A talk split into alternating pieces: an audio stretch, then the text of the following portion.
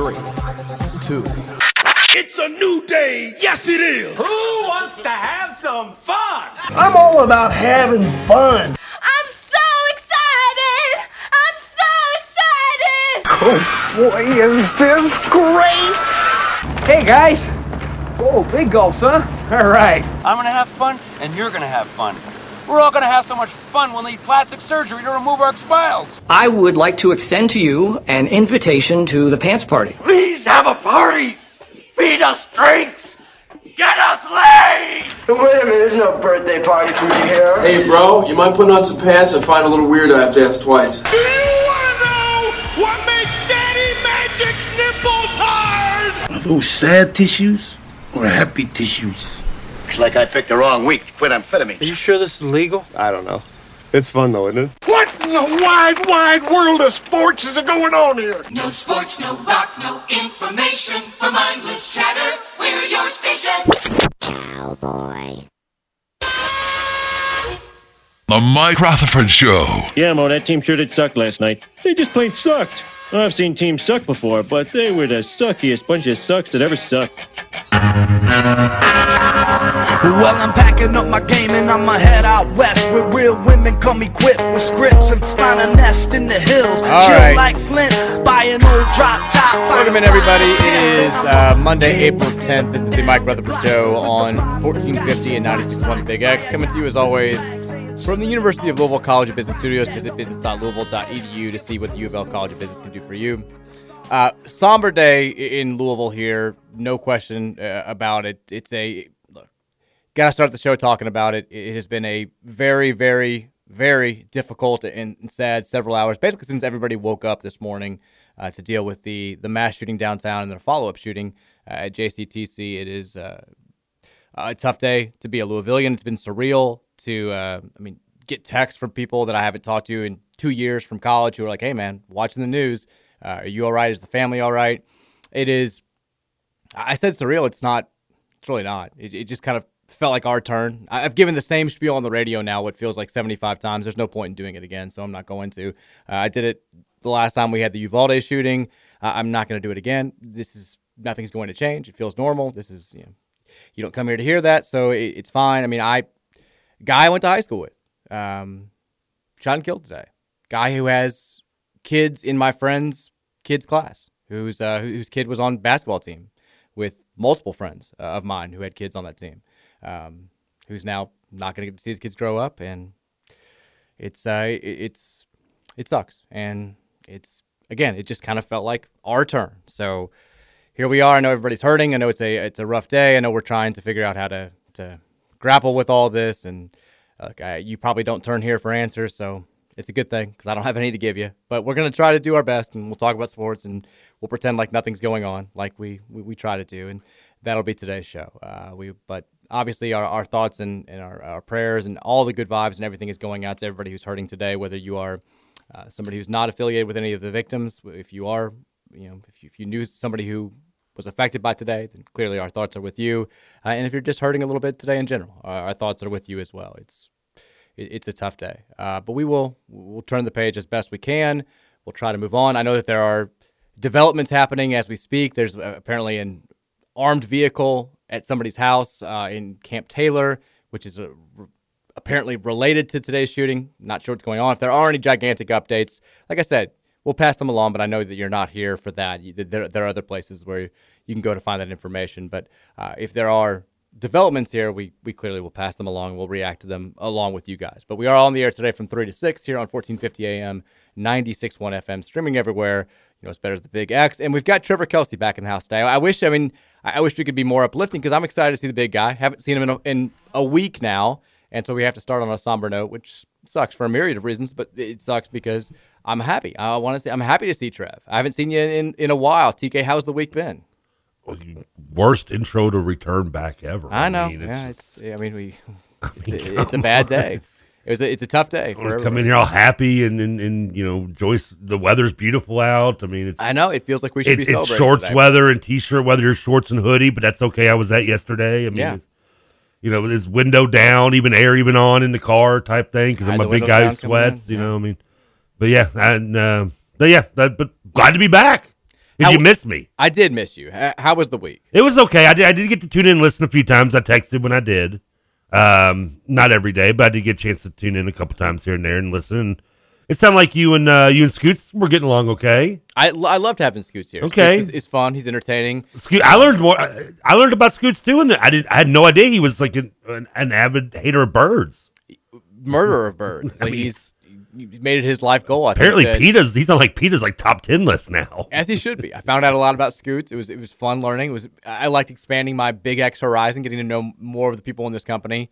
Um, in that way, that was fun. Uh, I, I enjoyed having Scoots in. here. Gary was great the first two days. We had Yeah. Matt McGavick in here on Thursday. Uh, he was great. It was a it was a fun week. Of course, me being out means Sean Moth was here. Uh, he, he wasn't on. here. He was He he, came on. He, Okay. he did a, a phone interview. He and Keith on Monday. Um, I, I did like I, I called out because the text line there were a couple people on Monday who were like glad to have a break from Trevor and all this stuff. And I was like, you say this now. I was like, you just wait. I was like, these same people on Thursday and Friday are gonna be like. I can't wait for Trevor to get back. Like, you know, who cares about Mike's thoughts? Because on Monday they're like, it's nice to hear Mike be able to finish a thought. And then I was like, just wait. I was like, a lot of me goes a long way. By Thursday, you're not going to be saying the same thing. That was probably scary for you too. You being left alone in your thoughts. Yeah, I know, It's yeah. not a good thing, man. Well, I had I had like all these leftover thoughts that I, I get cut off on on a daily basis that I was able to get out on Monday and Tuesday, and then that was it. Like I don't have that many thoughts. I only, I only really did an hour worth of show. so I got them out on Monday and Tuesday, and then by Thursday, people were like, "Damn, this get Trevor back. Let's let's move on." Uh, I told you it was going to happen, and that's exactly what happened. Speaking of the text line and your all's thoughts, we want to hear from you as always. Hit us up at 502-414-1450. That is the Thornton's text line. And while you're at it, download a uh, refreshing rewards app. It's going to save you money at the pump. It's going to save you money inside, and it's also going to help you get hooked up with a 89 cent fountain drink of 32 ounces or smaller, under a buck for 32 ounces. Scoots had one of those bad boys uh, last week. He came in here, had him ramped up, able to finish the day after doing KRC in the morning because of Thornton's. Those This cups show are bigger than Scoots, probably. This sh- you ever seen the, the big gulps over there, man? He had to be carrying that with two hands. I feel I don't, I don't like the height jokes anymore. Scoots opened up a Oh. little bit. He's, oh. he, he's a little bit. I mean, he was saying he was like, I think if I were five inches taller, he was like, I genuinely think I'd be married with kids right now, and that made me sad. I was like, I was like, Scoots, you know, Well, you know, made you sad because he'd be married with kids. no, because I, I, I don't think that that's true. His I- freedom would be over. I think Scoot's still gonna is gonna find love. I I don't think I, I think that he's going to be fine, but he clearly is. I, I mean, he, he, I think Scoots enjoys the bachelor life a little bit too. I think he does. I mean, he's kind of like me. You know, he's a younger version, younger, smaller, skinnier version. There you go. There's, there's a little compliment somewhere there. I think you're both gonna find this. This is the year of Big X love. I mean, he, he's got the roommate he's had forever. I mean, they just they, they basically just move from house to apartment to house together, and Well, that's fine. you know they, they like to you know he's he's he's he's, he's chilling. He's good. He's content. He's Scoots also, copacetic. well, I don't think he is. He also revealed that he's he's attracted to much taller women, but they're not attracted to smaller men, and so he's it's a conundrum. But I was like, I think we can find. Scoots, yeah, I'm attracted to skinnier women. I think we can find Scoots a, a six foot taller plus uh, love. I think that we're gonna find you love first. You're my you're my top priority. Well, thanks, And then we're gonna move on to Scoots next. We're gonna find him a. a I think I'm more of a project than he is. You might want to work with him first. Well, I don't know. We, we're we're gonna. This, this is the year of big. you X figure if you can find me love, you can find anyone love. So bring on No, Scoots. no, no. I'm not saying that. I, I declare this the summer of Big X love. That's what's happening here. the big triple X love. The Big X love. it's gonna be great. Uh, all right. So so there you go. That's great. I mean, what Scoots have to complain? He dated the IU girl. Apparently on and off like several Yeah. times. He, he was breaking that down on the show too. I was I actually got to listen to that part. Yes, I I'm did. very impressed. Very impressed. With Yeah, so I mean, look, come on. I mean, what the best I got is a grave digger. So you got well. That's a fair point. So you got back in on Friday because you did the Bats game that night. You were too good to do the show. Well, I didn't actually get back into town till it was about halfway through. It was around four thirty-five. so you went straight to work. Yeah, back pretty much. Yeah, pretty much went straight to the bats game. How was the weekend besides? I went home. I, I I played with the dogs for like twenty minutes, and then I went and hung out with my dogs on the radio with Nick Kern and Jim Kelch. I'm sure they love that. Oh, they did. It was good time. First time I got to hang out with them because I missed the, the uh, opener because it got rained out the week before I Oh, left. that's right. So yeah, it was it was a good time during the first game with them, getting to hang out. I got to tell Jim after six months that Bosco sucks. Because like right at the end of the last season, I'd ordered a bottle of Bosco because we love talking Seinfeld between the innings in there. Oh, and uh, Bosco's disgusting. And George Costanza, I don't know what he was thinking. Oh man. But uh, other than that, yeah, it was. Uh, but to get, but yeah, it's pretty much kind of chilled all weekend with played with dogs and and, and just kind of cuddled with them because I hadn't seen them all week. Well, we had a jam packed weekend. It was one of those weekends. We had um, Disney on Ice Friday night with Oh, Virginia. wow. John didn't go, so we had, we had a babysitter for him. Now, this is the second time you've been to Disney on Ice with her? We went last year. Yeah. So we were doing the thing because it was it was her spring break last week, and her cousin and the rest of Mary's family they went to Disney World. But we had, like, I had to work the Final Four, and then John's too young. Yeah, oh, yeah. So we. you- She's probably too young, too. But, she, yeah, I mean, I think she kind of. I think we're gonna hold off as long as we can. But she, you know, she's old enough to know that like there's that's happening. Like her cousin talks about it enough, and Oh. she's kind of. She was definitely getting a little bit like, you know. So we tried to do as many special things as we could for her last week. She's definitely old enough to like enjoy and understand Disney World, but maybe not old enough to enjoy the cost of Disney World. Well, of course not. She's yeah, three. I mean exactly. I mean because you know how much Disney World costs. I mean, Yeah, I mean, you know, she she recognizes that it's like a different thing from what we were doing. But like, we took her to the science center on Thursday. We had That's some cool. special trips out. We went to the playground a bunch, and then Friday we went to Disney on Ice, which we we're kind of we're trying to like spin into like this is also part of Disney World. It comes here. Like, this is Disney World too. Disney World on tour. And then she she didn't get. She was like she's like I want to go to her. She calls uh, Mary's parents Coach and Lovey. Uh, Lovey's the grandma and Coach. She calls because everybody calls Mary's dad around town. He coached baseball there for like thirty years. Mm. They just call him Coach. Understandable. So it- I think it's it's cute. If I coached like that, I'd want to be called coach. Too. Yeah. So she's like, I want to go to. She's like, can I, can I, can I go to Coach and Lovey's Disney World sometime too? And we're like, sure, sweetie. But she was, I mean, she was all about it. Like last year, she she really just knew Minnie and Mickey and like the primary Disney characters, and she got into some of the stuff, but she she didn't know like what she was doing. This year, I mean, she's belting out. I put the videos on Instagram. She's like belting out every word of the Frozen songs. Wow, she's, nice. No, you know, she knows the Little Mermaid. She knows Beauty and the Beast. Like she's so she was just all in it. Like she's the only kid after. I mean, this place it's a madhouse. Like when they play when they play Let It Go, it's it's like the Beatles performing on the Ed Sullivan Show for the first time. I don't know why I'm picturing this. It's, It's just it's just the, the place just expl- It's like it's like Preston Knowles hitting the game tying three on Miracle on Main Day I'm just, I'm just inside the picturing like Center. like uh, uh, what's what's what's the the the thing the the the pacifiers pacifiers being thrown on the Pacifiers being flying- thrown on the stage flying onto the stage. Those little light up things that they've got, bubbles just going everywhere. It's it's it's, it's berserk. It's a madhouse. But so like the show ends, she's the only one as we walk. You know, we walk through that little skywalk from the the Yum Center to the parking garage. Mhm. She's the only one who's just like still belting out at the top of her lungs all the songs. Like she's like, all the other kids are kind of like they're walking, and she's like, "The past is still the past. Let it go." Like she just through the garage. Like she's just so into it. I just hopped up on. We bought twenty dollar cotton candy that she had two bites of and said she didn't like. I was like, "Oh my god!" twenty dollar cotton candy. Twenty. Yeah, the, we This is still just like just like sugar It's and uh, unbelievable. they have like a Mickey crown with them, which I guess is how they try like this plastic crown. And Virginia was, you know, we we we it was our fault because we're like, "Do you want that?" Like we did. She didn't point it out herself. And then the cotton candy woman comes up there and she's like, eighteen dollars. Mary's like eight. She's like eighteen. And Mary goes, "Oh my!" And she looks at me. and She goes, "Do we want to get this?" I'm like, "Well, we have to now. She's right in front of our daughter." So I just pink give or her, purple. I just give her a twenty. It was uh, multicolored. Oh, okay. Well, le- le- I I think I guess that's worth a few extra dollars. And right? I knew she wasn't gonna like it. I knew she wasn't. She wore the crown, which was fine. But I mean, it's the place is such a ripoff. You know what you're getting into, though. Did you eat all the cotton candy at least? I didn't eat any of the cotton candy. I mean, I'm, not, I'm, not, I'm actually not a big cotton candy fan myself. a past Mike would have housed it, but unfortunately, I'm not. Uh, I'm not not there right now. I mean, even with your health, I'd have been like, if I'm paying twenty dollars for this, I'm eating this. Trust me, there was there was a candy. part of me that thought about it. I, I was like, I'm, I was like, I don't care if I die right here. I'm eating this eighteen dollar cotton candy. Damned if I, yeah, if I'm going down. it's worth the bubbles were thirty five dollars. My God, uh, but she she had a blast. She was worn out by the time we got home, and she was talking about how it was the best night ever, which was Did, very did, cool. did you have a more um, a better uh, surrounding cast this time? It's The the guy, what was it last time they had The the, guy in front of me, he was yeah, like- with, yeah. with his arm around his woman or Yeah. something, yeah, with no kids. Yeah, he was. Yeah, he, it was all kids around. Although there was like a group of teenagers, like six of them, like Like teenagers, like how old teenagers? probably like 15, 16. Like they're like, like two guys and four girls, like just that, who are like, sitting all next to us. They got there late, and I was like, one of them just reeked of just bo. It was terrible. I was like, you know- I thought you were going to say something else. No, they did not reek of weed. It was. I don't think they were cool enough. I was, it reminds me of the Office quote where it's like, I don't think Michael's ever done drugs. I don't know if anybody's ever offered him any. Uh, these were. I don't, these were the. These were not the cool kids from their school, wherever it was. Like I don't think, but they were. They were fine. They were nice. At one point, Virginia did accidentally kick the the young man sitting next to me, and he he was fine. He was like, "Don't worry about it."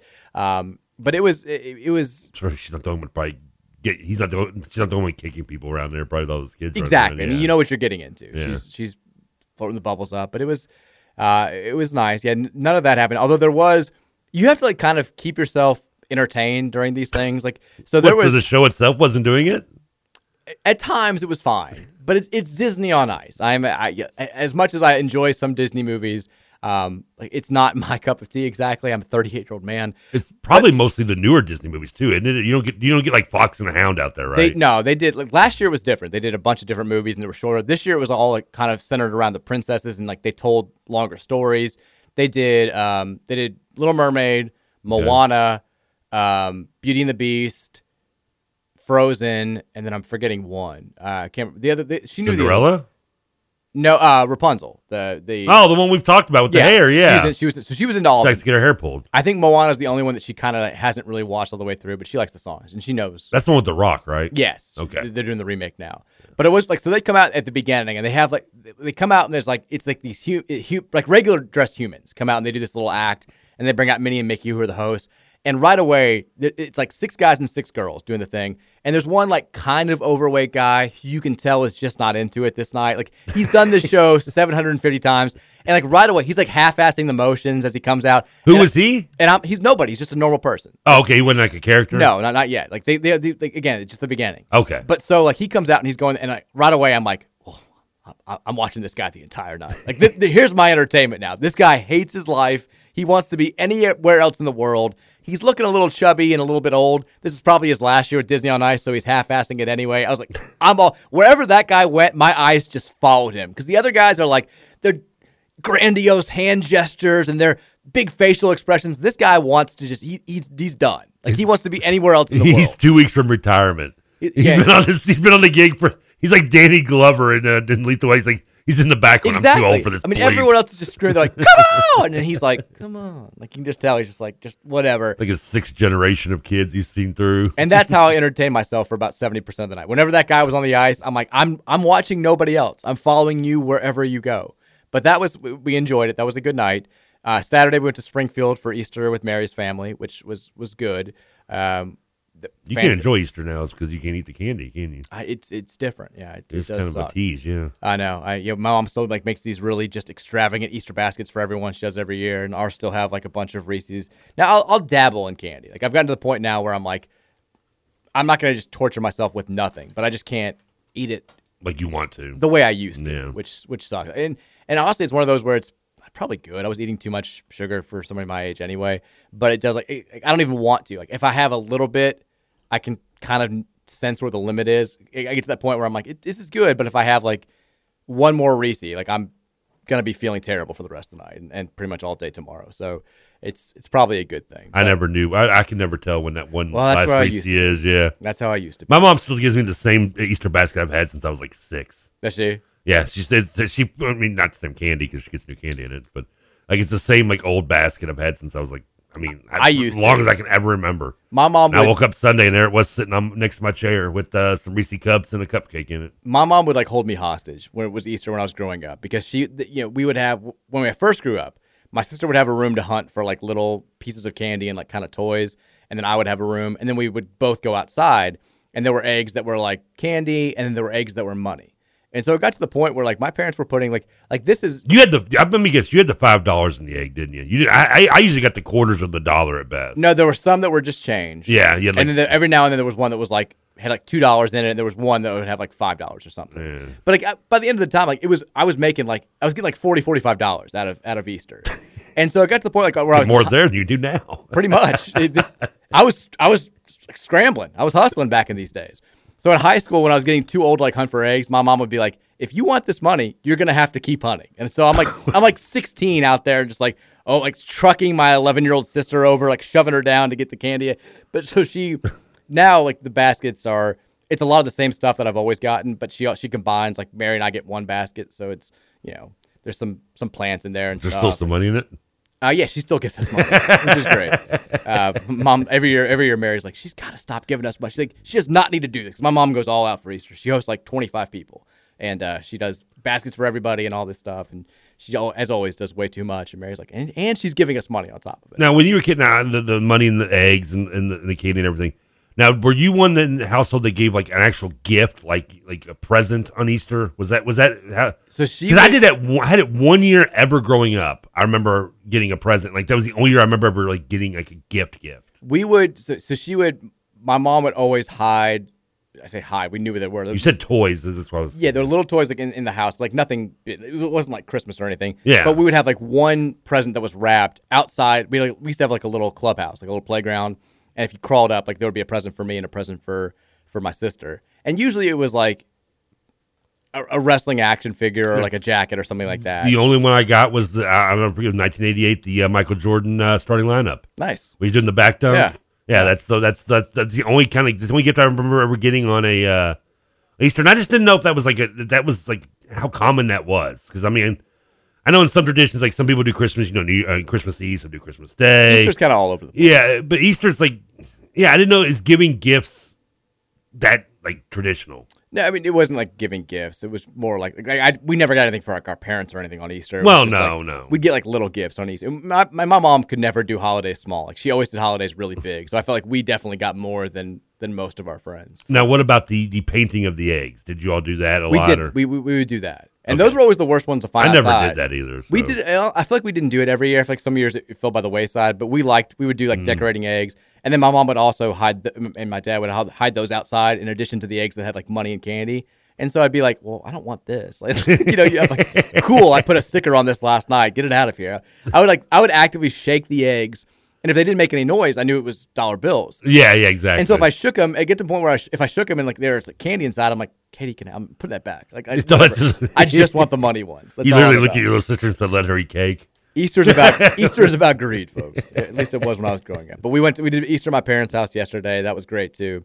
Uh, but it was very definitely very busy. Not a lot of sleep. It was uh, an active weekend, but it was a a fun one. I mean, Disney on Ice, eggs full of candy. Virginia had a hell of a weekend, didn't she? She did. I mean, John did too. John John enjoyed- John's still embracing it though. I mean, Now, John, like, it, it's so crazy because they're only they they were born about like two months apart from like a year standpoint. Like Virginia was born in September, early September. John's born in, in late October. So you know when Virginia was Easter two years ago and she was one, she was about two months ahead of where John is right now. But she like she had it down. Like she knew the basket. She would like go get the eggs. She put them in the basket. She like she was all about it. John is just out there like he, he was like we like we're like hey John look at this right here. He like picks up an egg, just chucks it because all he does is throw balls. Like it's all he wants to do. No interest whatsoever in what's in the eggs. No interest in having a basket. it Like, must have jingled. running after the dogs and throwing eggs at him. Like that's the, the, the man just doesn't care. He also we saw the Easter bunny last week on like Thursday. fun. Yeah, he's he's all about just fun. He he sprinted away from the Easter bunny on Thursday and like looked pointed right at me, ran right towards me in an attempt to like whoop my ass for making me do that. Like that's that's pretty much what happened. Uh, he's, I can see that. He's developed quite the little attitude, but he I'd be a- annoyed at you if you made me go to the mall on a uh, rabbit's lap, dude. Oh, we went. We made him go to Cabela's. We talked about that on Friday. Think of, that's the that's like the uh, the outdoor store, right? Yeah, they have Easter Bunny and Santa Claus. It's a great deal. They're free. well, wait a minute. You got to pay at the mall? You, you pay like a bleep ton at the mall. Do you really? It's insanely overpriced. It's, like you have to pay to like just like even see the Easter bunnies. yeah, it's nuts. It's nuts. Man, things have changed since I was I know the pictures where they get. you. It's why Cabela's is the best deal going. But we took him to Cabela's on Thursday night. Secret. Virginia did great. John did not do great, but as expected. Uh, but they both had they both had fun weekends. They both were very tired last night. We'll put it that way. But it was Well, that's good, though. Jam packed. We're good to go. Um, and I heard you finished shrinking. I did finish shrinking. Yeah, Loved Uh, it. Good, good. I'm glad. Very you liked it. All right, now without spoilers, am I the only one that's like I loved this season, but I don't know how I'm going to feel about a season two? I can see that, but I also kind of felt that way about Ted Lasso. and- and I- and it- ended yeah. up delivering in season two. Well, I felt that way about season three of Stranger Things, and they I, I was completely wrong. I loved it, and I loved season four as well. So I felt like you know it was one of those where they could have easily wrapped it up on a very very happy everything's tied up note, right? Well, And they had that, that last scene where it was kind of like we just want to leave it open for you kind of saw coming You absolutely like four episodes ago. Yeah, I when, mean, when- and when and especially when they showed them and you know they, they kind of tied up like, like everything was went well and you're like oh yeah and then they, they show them you're like well here's the everything didn't go well moment I mean, yeah, there's at least three things I could see them going into in the season two, but I don't just don't know. Like the thing you're talking about the ending, that like I have really no interest in that storyline almost. I don't really but it's more of a broader thing about like his tactics Exactly, I understand, and yeah, and his, of course his relationship, you know, sorry, but Yeah. spoiler, but that that's then of course, yeah. So I mean, there are a few things I guess, and I will watch season two when it Of comes course. out. I mean, but- I'm excited for it. But I just don't know. Like, I could see this. Like, I love the season one. I just don't know how much season two is going to really grab me. Hopefully, it will. I hope I'm completely wrong. Yeah, I'm. I'm Been wrong before because you're right. Like Ted Lasso, same thing. But I was worried about Yeah. season two, and it ended up being great. But have you started season three yet? of Ted Lasso. no, I've not. I'm, I'm- we're waiting. I watched those first two, and I still haven't watched since. I think I'm gonna wait and just rewatch the first two all the way through again. We're, we're gonna wait. Yeah. Um, all right, let's take a we'll take a break. When we come back, we'll flip the page entirely. We'll talk about sports. The big big stories from over the weekend. Um, obviously, Hailey Van Lith is, is where we'll start. We'll discuss that. Uh, we heard some thoughts from Jeff Walz earlier today, shedding some light on, on what exactly took place. Also, some some news today involving the men's basketball team, some transfers that are now off the table that we had some interest in, and a scheduling note for next season. We'll get to all that coming up after the break. It's the Mike Rutherford Show on a Monday here on 1450 and 96.1 The Big X.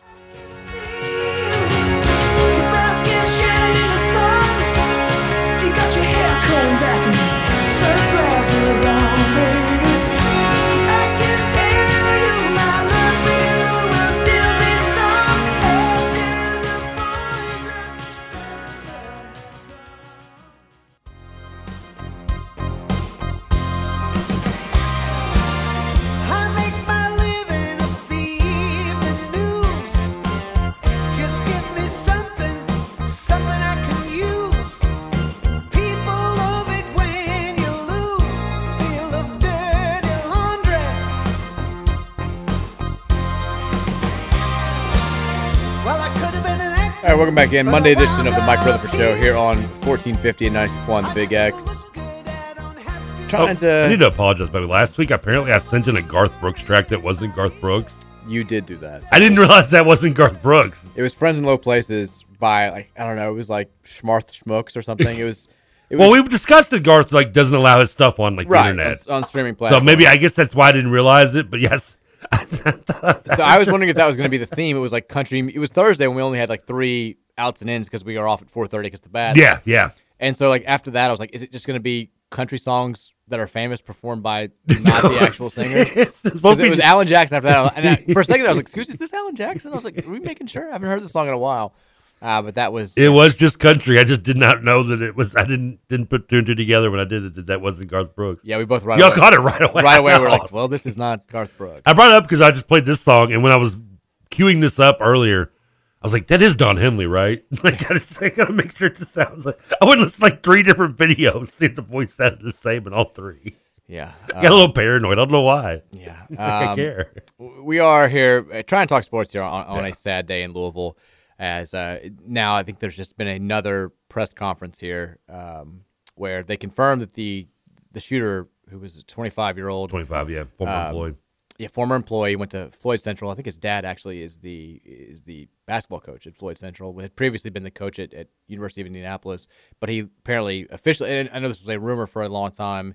He live streamed the the shooting on Instagram, and the camera was still going until he was killed, and cops turned it off, but it was uh, deleted very quickly. Uh, he also had some stories up earlier today about you know, you know, he used some memes from Star Wars and said, you know, I could burn this whole place down, all this stuff. Said they won't listen to words or protest. Let's see if they hear this. That's from Office Space, isn't it? Yeah, he had that, and he had the the Star Wars meme with um, uh, Kylo Ren. Uh, just it was just, just the whole thing is just unreal. But uh, we we try to move on. We I'm try. assuming to, he's just mad he got fired or something. I don't know. I, I, I couldn't tell you. Can't people just throw like buckets of poop at people instead? You'd think. You'd think. Um, I, I saw Officer Nick Wilt, who had just graduated from the police academy th- like three weeks ago, two weeks ago, um, had been shot in the head, but is in critical and stable condition. And, and I should say, like, the if, if there is something to be encouraged about today, the LMPD, it sounds like did a, a phenomenal job. They responded quickly. They uh, took a situation that could have been even worse and made it as I mean, there's there's no right way to phrase that. They, they- made it as uh, less catastrophic than it possibly could have been. Um, they, they deserve certainly all of our applause uh, and, and all of our respect for the way that they handled things today, which is is good news. Uh, but it was clearly just a awful, awful, awful tragedy uh, again. And more details will come out. Again, we'll share them. I know you're not listening to the show for the updates here, but uh, when they come out, we will we will share them. But we react to the big uh, Louisville sports story that I think is still the Louisville big the big Louisville sports story here on this Monday afternoon. which is uh, what we found out Saturday morning. Hailey Van Lith in the transfer portal. And this is, I mean, Trev, I I don't know how much you were listening, but a big theme of last week's show was every time that we dive into these these social media stories, you know, the player is following this player, and you, you try to be like, this seems. I mean, I, during a break a couple weeks ago, I was diving into Keyon Menifield's follows on Instagram because somebody was like, he's following all these Arkansas players and he's not following Louisville players. And you know, you feel ridiculous doing it because surely to God, this can't be how news breaks. And we then we used to call it Twitter autopsy on the old Yeah. show. We just like basically pull out the bone saw and break apart this tweet and see what we can Well, there's one thing it. about like dis- dissecting an actual statement from the players, but like trying to dissect non-statements, like like taking things out of your your, your social media biographies or who you're following is, is a different beast entirely. And you know, the Menifield thing turned out to be very true. He ended up committing to Arkansas less than a day later. I didn't get what I wanted. And then last week, Hailey Van Lith, you know, a couple people text in. They're like, "Hey, what's up with HVL taking out all the U of L stuff from her Instagram uh, and Twitter profiles?" That seems strange. And then as the week goes on, you know, people are like, "Relax. It's clearly you're, you're you're making too much of this. She's fine. There's no way she'd leave here." And there's a, uh team photo as they all hold up their certificates of recognition from the, the Louisville Metro Council that she's not in, and people are kind of like, "Well, this seems weird, but let's let's calm down." And then sure enough, like I'd heard kind of Friday night, there's there's something to this, and then we find out Saturday morning that she is officially in the transfer portal, which it, it sucks. There's no way around it. She was uh, Louisville's best player this past season, averaged damn near 20 points per game, was an honorable mention All American, uh, and even more than that, was kind of the face of the program, nationally recognizable, uh, very marketable, big time uh, NIL potential, um, and She was our top NIL, I think, athlete, Athlete. wasn't? Yeah, I mean, I don't think it was close. She, uh, the, the question now, and I guess it doesn't really matter, but we still all want to know is is why. And I've heard different things about this. Like I, I can't really pinpoint exactly what's true and what's not because the way that U of L is phrasing this, and I heard Jeff Walz this morning. Uh, he was on with with Drew Deener doing an interview, and of course this came up, and he was saying she graduated in three years with a finance degree. She now has a chance to get another degree. She has a chance to move closer to home uh, out on the West Coast. But I've also heard from people directly involved in all this that you know people are trying to say NIL wasn't a motivating factor here, and then some people have reached out that are very involved in NIL and are like, "This is absolutely an NIL problem." She wasn't making. She was making a lot here. She wasn't making as much as she could have. Women's basketball is behind in NIL. They need they need help. These these collectives that are out there are asking for more people to get involved there. Men's basketball is getting a lot of help. Women's basketball is not. And this this should be a wake up call for a lot of people that we've got to get more in here if we want to keep this type of talent. There are also other people that are, are like she looked around at all the transfers that we have, what we have coming back, what we don't have coming back, and saw that she probably could not win a national championship in her final season of, of college basketball, and she wants to, to win a, a national championship. So that's where she's going to. I, don't know what the She's truth been to was. three Elite Eights and a Final Four in her three years here. I mean, You think that you would trust in, in Jeff Walz? I mean, I don't know if I there do. was. uh, She had kind of a cryptic message on Instagram yesterday that I don't think was about U of L, but some people did, and who knows, maybe they're right. But like, I, I don't think that this was about. It shouldn't have been about U of L. Like she got to take, she took the sixth most shots in all of women's college basketball this past season. She was a very high usage player. She was mm-hmm. spotlighted. She didn't have you know, if she wants to blame somebody for not being a first or second or third team All American, she needs to blame herself. Like she had every opportunity to succeed last year. She was very good, but she wasn't what I think we were hoping she was going to be, which was the next in a long line of National Player of the Year candidates that we've. She wasn't Angel McCoughtry good. She wasn't Asia Durr good. She wasn't Dana Evans. David good. Evans, yeah. She wasn't uh, Shoni Schimmel good. She was very good, but she didn't take as much of a step forward as we would have liked to. And quite frankly, that's a big part of the reason why Louisville was underachieving so much through like mid January. Now she turned it up late, and Louisville turned it up late as a team, but for a while there, she wasn't playing like the star that we needed her to be. If she wants to go somewhere where she thinks she can better win a national title, okay, that that's one thing.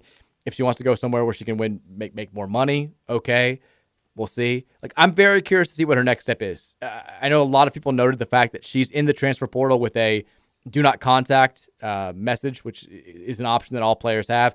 Typically, it means that the player knows where they're going to go before they enter the transfer portal, but it also like it's not. That doesn't scream cheating by the other. I know, but I, I want to. I want to make it a point. It's not definitive though, because sometimes really high-profile players like Van Lith will check that box because they want to be the ones to reach out to school. Basically, they're like, I know every school pretty much in the country Yeah. wants me. I don't need to entertain offers from because there's like three or four schools that I'm going to be considering. I'm, I'll reach out to UConn, South Carolina, LSU, and Stanford myself. I don't need Iowa State blowing my phone up. Exactly. me, I, I, yeah, I, I'm not going to go play at Cal, uh, Uh, Berkeley, or, or whoever. Yeah. Like I, I, I'm going to go to a, a national contender. Now we'll see if the wanted to get a better degree, wanted to go back home stuff is true. The only real gigantic West Coast power that perennially perennially is, is competing for national titles is Stanford, and NIL is not as big of a thing out there. What I was thinking. Yeah. You don't have that large of a women's fan base. Like it, it's not like they're really good, but they don't embrace the sport the way that we do, the way that, that LSU and UConn and and some of these other programs do. So we'll see. I- I've heard rumors about Colorado, which now is just doing NIL stuff. Like she could do a Cavinder twins thing where she, you know she's Carl done anything women's basketball? no, ever? but like you know, Miami really had neither. They landed the Cavinder twins because they paid them a bleep ton of money. They ended up going to the Elite Eight, not entirely because those girl, one of the girls, yeah, only good. one of them was decent. The other one didn't right. play. they yeah. had good talent surrounding them. They'd always been pretty good, but like maybe this is if it is, if, if, if she does go to Colorado, it's a it's basically all about the money, and we'll Well, find out.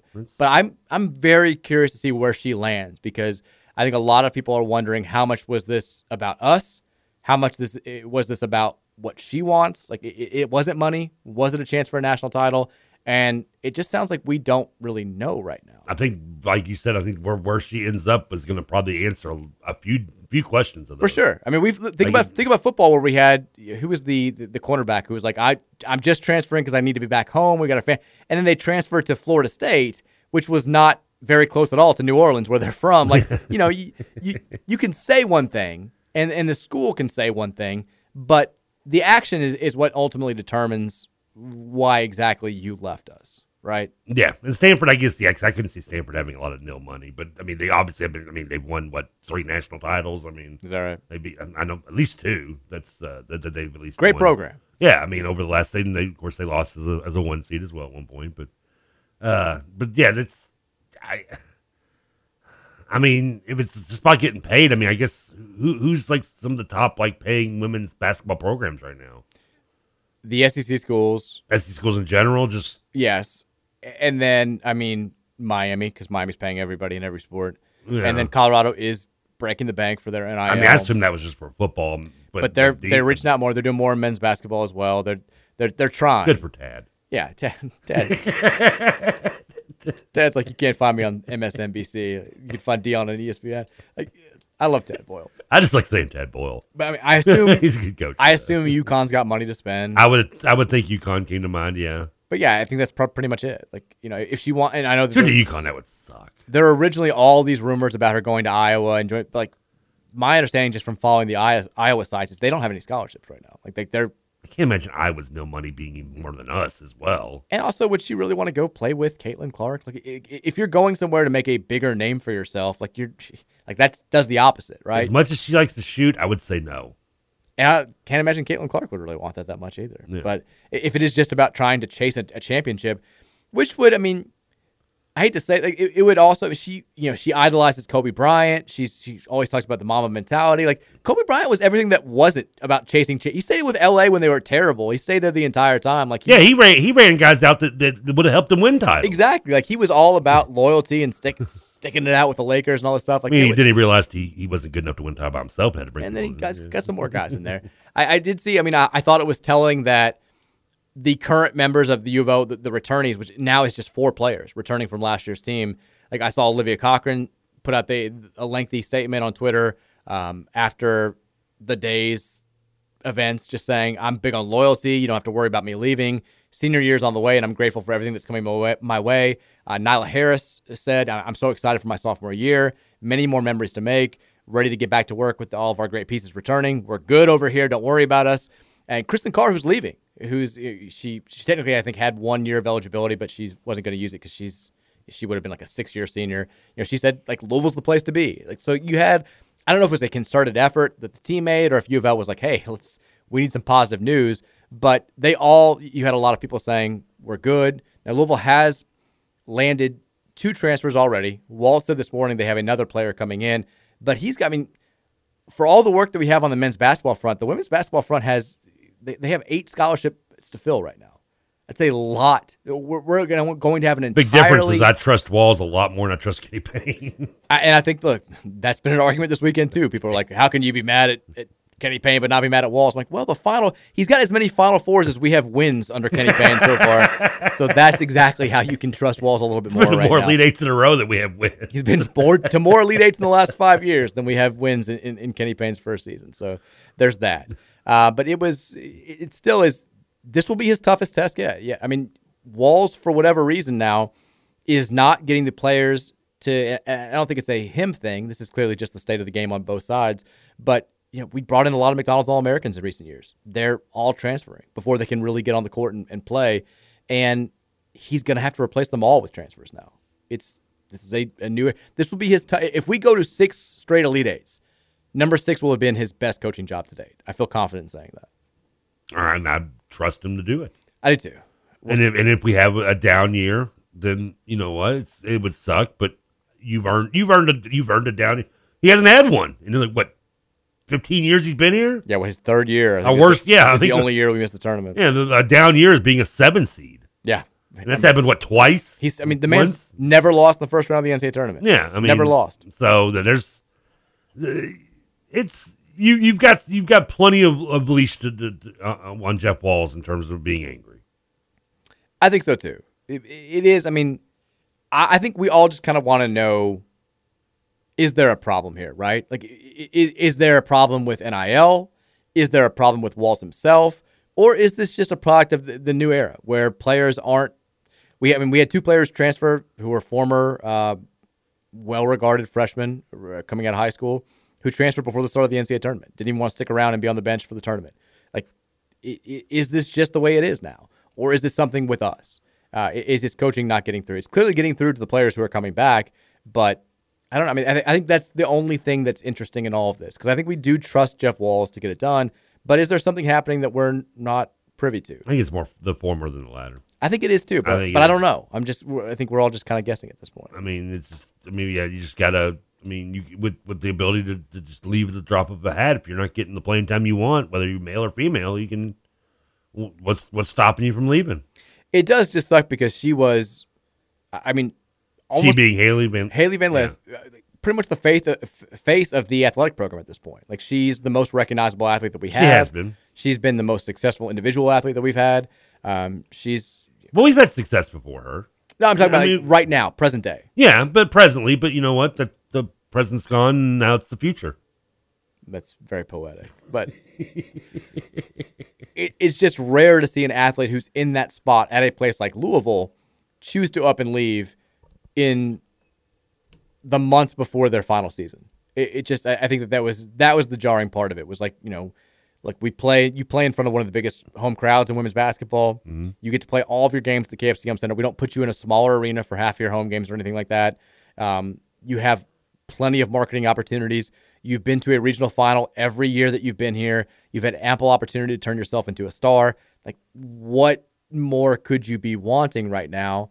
And I mean, Walz said this morning that he kind of he caught wind that this was possible, and there was talk, there was buzz like two months ago that this was possible. I kind of dismissed it because I was like, you know, whatever. Of course, every player is not necessarily safe. You, can't bank on anybody coming back in this day and age. But I thought if anybody's going to return, it's, it's it's Hailey. Like she's got no reason not to.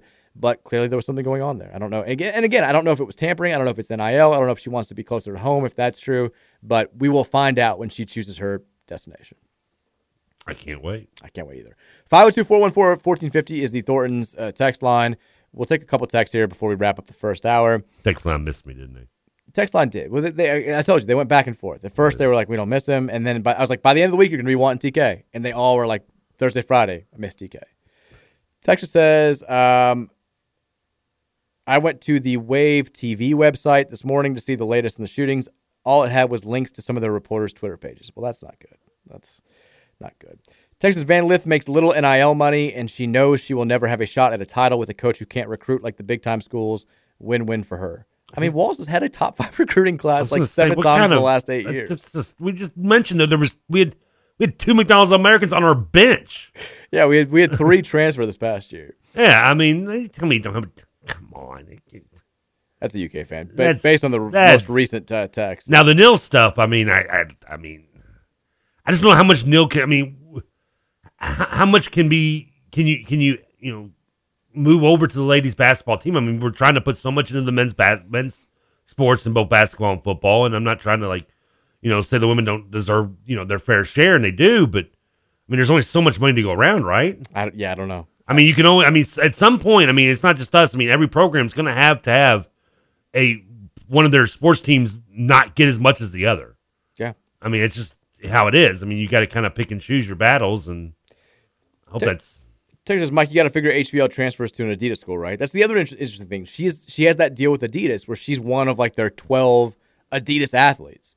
So if she goes to a Nike school, I'm assuming she forfeits that right. So yeah, that Well- gives you a limited options to work with as well. unless Nike's going to give her more money than the Adidas deal. Yeah, unless they're going to make her one of like their athletes, which I don't know. Like, do you sign a deal that's good for one year, renewable, or is it, is it a deal that's you- you're locked in through college? I don't know.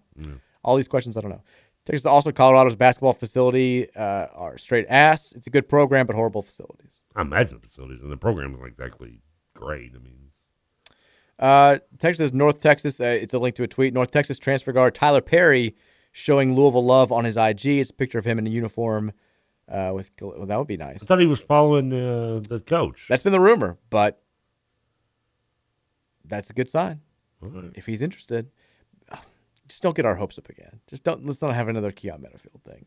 We'll talk more about this coming up in an hour. Not, not since Madea big, big wedding have I been ru- but my hopes ruined by Tyler Perry. Texas Walz kind of insinuated in his interview this morning at a couple more transfers he locked up but haven't announced yet. Yeah, I, I know he mentioned one, not by name obviously, but he, I think he mentioned her height and, and weight pretty much. Basically everything besides like rhyming her name. Birthday. yeah, but uh, that was that, that was kind of it. Texas says Trevor, Trevor, Trevor. it's me. Uh, Come on, not Scoots. Texas, any chance that we could get Trevor at the 3 p.m. presser when they give the up? No, Trevor's not going to the the press conference about the shootings. That's not happening. Trevor didn't know about him until he woke up. Yeah, I, I mean, that's we, we we all assumed that. Yeah, Actually, it was when I was sitting in the car waiting to come in here. was it really? Yeah, when I went on Twitter and was like, "Why are you were trending?" Yeah. No one tweeted me. No one texted me or anything. Texas, I read that the Cards have only had two visits from portal players since Payne has been here. Is that true? Well, Huntley Hatfield visited and we got him. I know that. I don't think that we've. It's hard to know because they don't like. Again, I don't know if it's they're, they're moving in silence like the old KP moves in silence, or if they're just not moving. But we don't hear about transfers visiting. I know that. Um, like Keyon Menifield certainly did not visit here, but we also like the only time that we ever hear anything about our interest in transfers is when a player will enter- the portal, and then like Tipton Edits or whoever will do like there. they've heard from this, this, and this, mm. and then we never know how much interest we have. Like, are, are we are we trying to get these players on campus? Is is the interest reciprocated, or are they just using us in their list? Like, we just we don't hear anything, so I never know how to really like gauge any of this outside of just the chatter that's out there. Now, did I miss anything this week? Have have we had anybody actually announce they're coming back yet? No. So as of now, we just don't even have a team. I'm, I think Mike James and JJ Traynor have all been Have announced teased. they're coming back. I know Traynor's put out the videos and the pictures and Right. stuff. James has two now. He's Okay. put out a video of himself, and we know El Ellis is, is not coming back. Yeah, we know that that broke like yeah. Like, I, need, I go away and everything just falls to bleep. I was at Science Center the one day. I was like not free during the day too. I was like, you got to be kidding me. Um, but we don't. The one player we haven't really heard anything from is Brandon Huntley Hatfield, and I don't know if Louisville's taking on the A core four too, right? I mean, we don't a even core know. four two. I think we all assume he's coming back though, but well, he's been. You know what happens? You make an assumption. His Instagram has been very Louisville themed, uh, and we'll see what's happening. Kenny Payne is back from Africa now. Um, Churchill Abbas, that recruitment. We'll see what happened there. Putting a lot of eggs in that basket, aren't we? We we are. He wouldn't even go see DJ Wagner play, but he'll, he'll go see this kid play. Texas, the Louisville curse on the Dalai Lama didn't take long. That's is, We cursed the Dalai Lama. Yeah, remember we gave him the Marison that jersey, and we were like, we were all, good things happen right away. We're like Dalai Lama, we got the good karma from the Dalai Lama, and then today he had to issue like the Dalai Lama had to do a notes app apology, like he's a 17 year old recruit because he told some kid to to to suck on his tongue. Wait, wait what? Yeah, The Dalai Lama said that. We're living in a in the matrix. There's no question. Okay, hold on. hold on. You, you, you got to back up here a second. Hold on. Some kid, he was greeting kids. He was so Dalai Lama was greeting kids. and this kid he kissed this kid and they told him to i believe the translation is suck on my tongue which was according to his to the dalai lama statement a joke. He jokes with kids but clearly not a good one. I mean, there's no way that we haven't jumped timelines. We're this is not real. None of this is real. There's no way. There's no way. The dalai lama's telling kids to suck on his tongue. Captain Crude is like, see, it's not just us. Uh, uh, yeah, Ah, them, them ah, Ah, ah. Point fingers. I just don't know. I just don't know. Let's take a break. When we come back, uh, we'll transition fully to talk on the men's How side. did I miss last week? I know everything, everything happened. Transfers that are available, transfers that aren't available. The latest updates from Kenny Payne's trip to Africa. All that coming your way in hour number two. Keep it locked right here. More Rutherford shows next here on 1450 The Big X.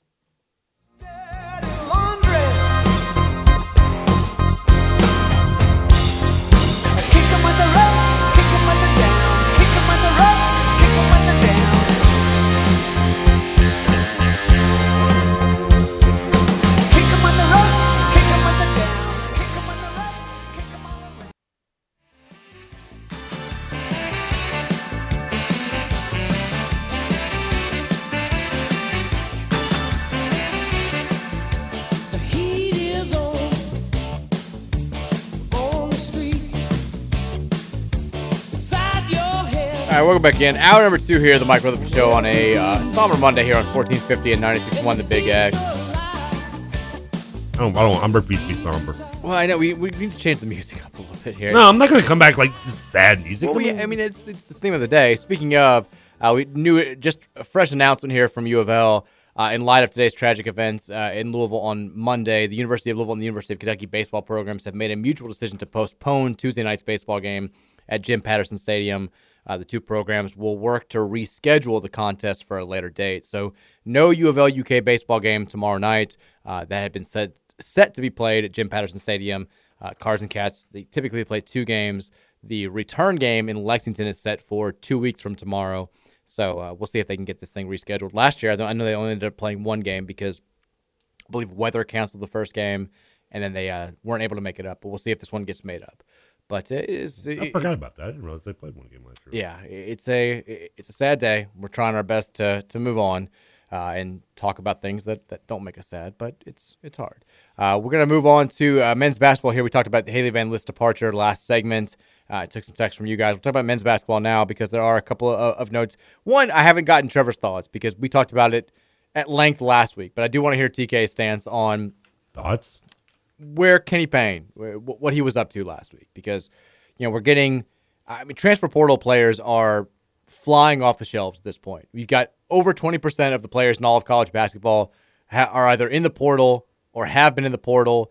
You're now seeing a lot of the biggest names that have been in the portal, especially at the guard position, find new homes. We know Keyon Menifield went to Arkansas. Caleb Love uh, is going to Michigan. A couple other guys over the week. Kerr Kriisa is going to uh, West Virginia. Couple other guys over the weekend. So what? We lost WKE guys going to Xavier. Well, that's where I'm, that's where I'm getting Sorry, at. sorry, my bad. in- In just a second, but before we do talk about uh, Hollingsworth, Kenny Payne, while this is all going on, has been in Africa at the NBA Basketball Academy, uh, scouting players there. Presumably, his prior his primary priority has been landing Churchill Abbas, uh, Abbas. We still don't know how to pronounce his name, Mm-hmm. and locking him down as he takes offers from other programs.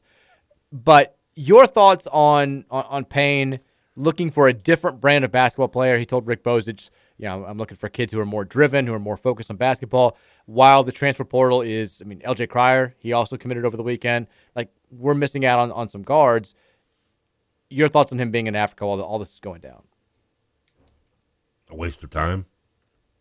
You don't think these players are going to make much of a difference? I mean, I mean, I guess. I mean, I mean, I'm, I'm, I'm, assuming you're banking on Churchill being the next Hakeem Olajuwon. Yeah. Because otherwise, you're pretty much just wasting your time and ours. And or if there are other guards there that you think can be better, I mean, that's. I mean, yeah. I mean, if you want. I mean. I mean, yeah. It's great if you can find the next Neon Badeau out there somewhere, but I mean, it's not gonna. What are the odds of that? I mean, and, and apparently, and, and we're not even the only one recruiting the kid now. I guess he's being recruited by other heavy schools. He is. But I mean, we need. you're putting. I feel like you're just going over there to spend that much time over there to recruit one uh, a project, and, nonetheless, just seems dumb. My stance is this: one, you better get it right. If you're going to Africa in the heart of the transfer portal season, While guards are just going off the, the left and right, just leaving, going other places. to, to get a power forward who looks like he should be pretty good, I, I do think he's going to be a good player. Like one, you better get him. Two, he better be damn good because we saw this happen. Chris Mack, and the situation wasn't totally analogous because he already had his class picked out. He already had some key returnees. Like he was just he wanted Aidan Igiehon, so he goes to Ireland. That sets him apart. He gets Aidan Igiehon. Now Aidan Igiehon winds up sucking, and it looks kind of foolish. But I don't think he lost out on anybody because he was in Ireland during that process. Like we, it feels like we're falling a little bit behind in the transfer portal because we're not. I mean, our coach has not been around for the last week. One, get the kid. Two, kid needs to be good. Three, you might maybe you're getting other kids from the portal, and if you do, I mean from Africa, and if you if you are, they need to be pretty damn good too, because it does feel like we're falling behind because maybe our priorities are focused elsewhere. I mean, and I know that Louisville fans are still like, God bless, like, people are still trying as hard as they can to buy in, but they're also like, there's some chest thumping happening right, right now where it's like, because Ole Miss is actively recruiting Churchill of Bass too, and there's some people who are like, Kenny Payne's down there in Africa showing how much he loves him while Chris Beard's sitting on his hands. I'm like, are we really going to compare like the records here? Like, Chris Beard has more tournament wins than Kenny Payne has wins as a head coach. let's wait and see how this whole thing plays out. Like we did this last year and it didn't turn out well for us. Like I, I, I'm willing to be open minded here, but I'm also not going to be like this is this is great. I'm 100 percent in. Like let's see how this this thing happens. And then today, you know, we, we do find out that a, a player that we thought was going to be, I don't want to say a lock, but there was that talk. Tavian Hollingsworth winds up going from Western Kentucky to Xavier right up the road, and they're getting rave reviews for landing him. A lot of people are saying, you know, this is this makes Xavier a contender in the Big East yet again. Uh, Sean Miller knows what he's doing, like all this stuff. That was McKnight. You said Hollingsworth. Davion McKnight, you're right. Yeah, I- I was- not, not was- not Tavion Hollingsworth. Yeah. Da- Davion McKnight. Thank you. Threw me off for a second. I was like, wait a second. What, what about? I did kind of doubt myself for a second. I was like, oh, right? he said, I'm, I started questioning myself. I was like, did I not read it right? I thought McKnight Yeah. was the kid we had. Locked. Davion McKnight, who, Yeah. who is a, a player that I think we all thought we were going to have a shot at. I still, like, I wish I could tell you the the, the story there because I keep getting two different versions of it. One is that like he was all in for Louisville. I, I know for a fact that he was all in for Louisville at one point. One of the stories is he doesn't want to play with Skyy Clark. You know, he wants to go somewhere where there's an open point guard spot and he can be the guy to run the show and all this stuff. And, and he doesn't see that at Louisville. The other story is that Louisville didn't really want him. And we do know that he was not contacted initially in that initial wave of schools by Louisville, but that they did wind up reaching out. So I don't know exactly what happened, but clearly there's some sort of like, I don't know, bad blood, but there's there's something there that's strange. But we'll see how good he is next year. We'll, we'll see what he does at Xavier and, and how mad we should be about this. But like, I, I I'm just sorry. So we'll, so so we'll go to the jungles of Africa to find a recruit. Yet we can't notice the, the guard that we desperately need that's hundred miles away. I mean, not even that probably. I mean, I mean know far game. Yeah, about 120 miles, I guess. there is. I mean, look, if we're not going after this kid as hard as we should, there needs to be a, a backup plan here. And if it is Tyler Perry, i- like, if he is, I mean, he posted something on his Instagram yesterday with uh like an image of him in a U of L shirt. He did hashtag it with not committed, but like you got to land some of these kids. Like, like, like, I'm willing to be okay with us not getting Davion McKnight if we're going to get Tyler Perry, who I think is, is awesome. He was Conference USA Player of the Year in a very good league. Um, he's a guy that you plug in and, and he helps you immediately. A lot of the other guys who I think fall into that category are now off the board. So if it, I mean, if we're putting all of our eggs in, in the Tyler Perry basket, you got to land him. Thought we already put in the Skyy Skyy Clark basket. Well, we're definitely heavy in the Skyy Clark basket, but we've known that for a while. And I think we all know also that Skyy Clark alone. I mean, if it's just Skyy, like he's El Ellis again. If like Skyy Clark can be really, really good next year, if we've got nobody to run with him, then we're in the exact same situation we were a year ago. He needs a running mate. He needs another floor general. He needs a good guard to play alongside with him. I think we're all of the same belief here. It's a matter of who's it going to be and are we going to be able to land them? Uh, and Perry would be great. Perry, you, you put Tyler Perry on this team next year, I feel exponentially better about our chances to be competitive, about our chances to be competitive. If you don't, if this roster stays So the way, sad comment. what No. I can only say so. I mean, I can only say No, so. I, I know you're being true, but I just it's just it's sad to hear though. I I'm mean, saying we have a chance. If you put, uh, like, Yeah. because that the first step is putting together a roster that on paper you look at and say this should be competitive in the ACC. The second step is seeing what this coaching staff can do with those pieces and, and how those pieces fit together.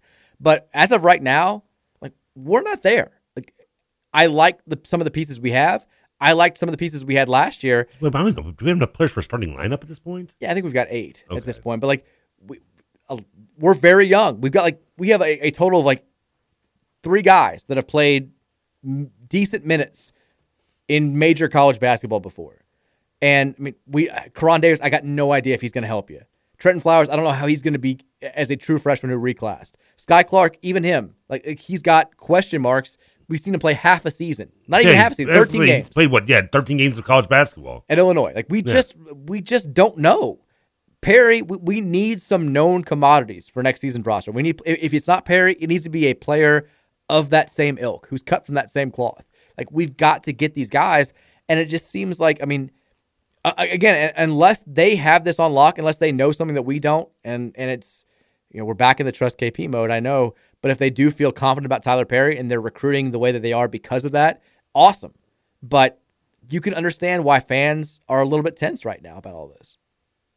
I wouldn't say I'm. I, I think uh, it's safe to say I don't. I, I don't think I trust KP. I just hope for KP to be what do do well, but I don't know if I can say I can trust him. I, I think that's fine. I mean, has he what has he done to earn a trust at this point from I- any fan? I think you're you're right, and we had this conversation last week about. we John, John Jeff Walz has earned trust. I think that that's that's fair Yeah. to say. Like I, we had this conversation last week about the fans after the Menifield commitment being like so at each other's throats. It felt like after a big loss in January, and I kind of said like I understand why one side is saying you can't just do this after every single player that we want commit somewhere else. Like you've got to, there are a lot of players out there. You've got to let this thing play out. Like I get that mentality, but at the same time, can you really fault people who are a little bit on edge right now? We just won four games, and we're hearing the same type of rhetoric that we heard this time a year ago, where it was trust KP. Don't worry about this guy not coming here. We're gonna get guards. We're gonna get this guy's better than you think. This player's gonna get better from last year.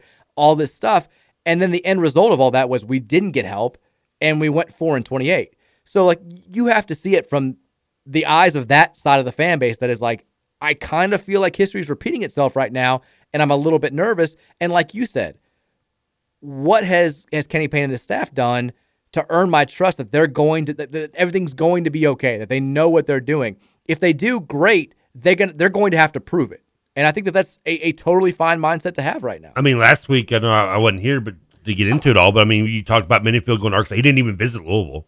Right. We, I mean, we, we we're not getting we didn't even get. We didn't even get a freaking visit, which is glaring in its own right. And then on top of the Ellis news, which I mean, I I know what I guess a shock. A lot of people thought you know he may go, but talk about the pro thing. I mean, he's basically said he's just going to transfer somewhere else, pretty much. which is him basically saying I don't want to return to this dumpster fire that is Louisville. I mean, and that that that should tell you something if you didn't. I mean, if you hadn't already realized it by now by watching and following this program over the last year.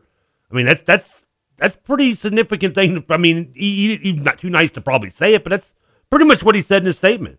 Is you know what? I know I can't make the pros, which you know it's, it's you know self awareness is a good thing, and you know, but I don't want to come back to Louisville. I mean, this place was a, a even with Scott Clark who could get take some pressure off me, you know, and and, and maybe this player and the sevens coming in, yada yada.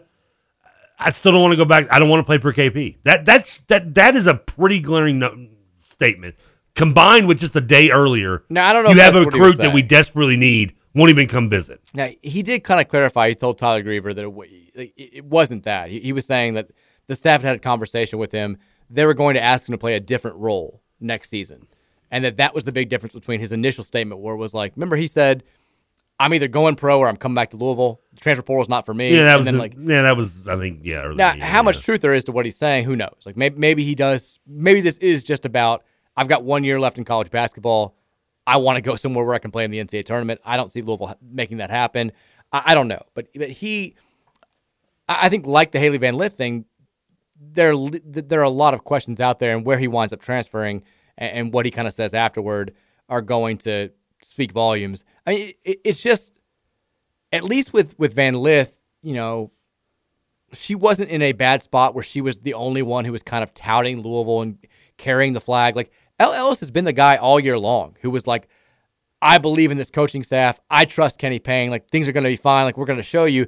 And then for him to have all these statements and then seemingly out of nowhere be like, oh, by the way, I'm not going to come back and play at Louisville for my last year of eligibility was j- just, I, I think it, it leaves people asking a lot of questions about the state of the program outside of, you know, what we know, which is they're not winning very much right now. But like, you know, was this really about wanting to be in a better situation? What was this really about?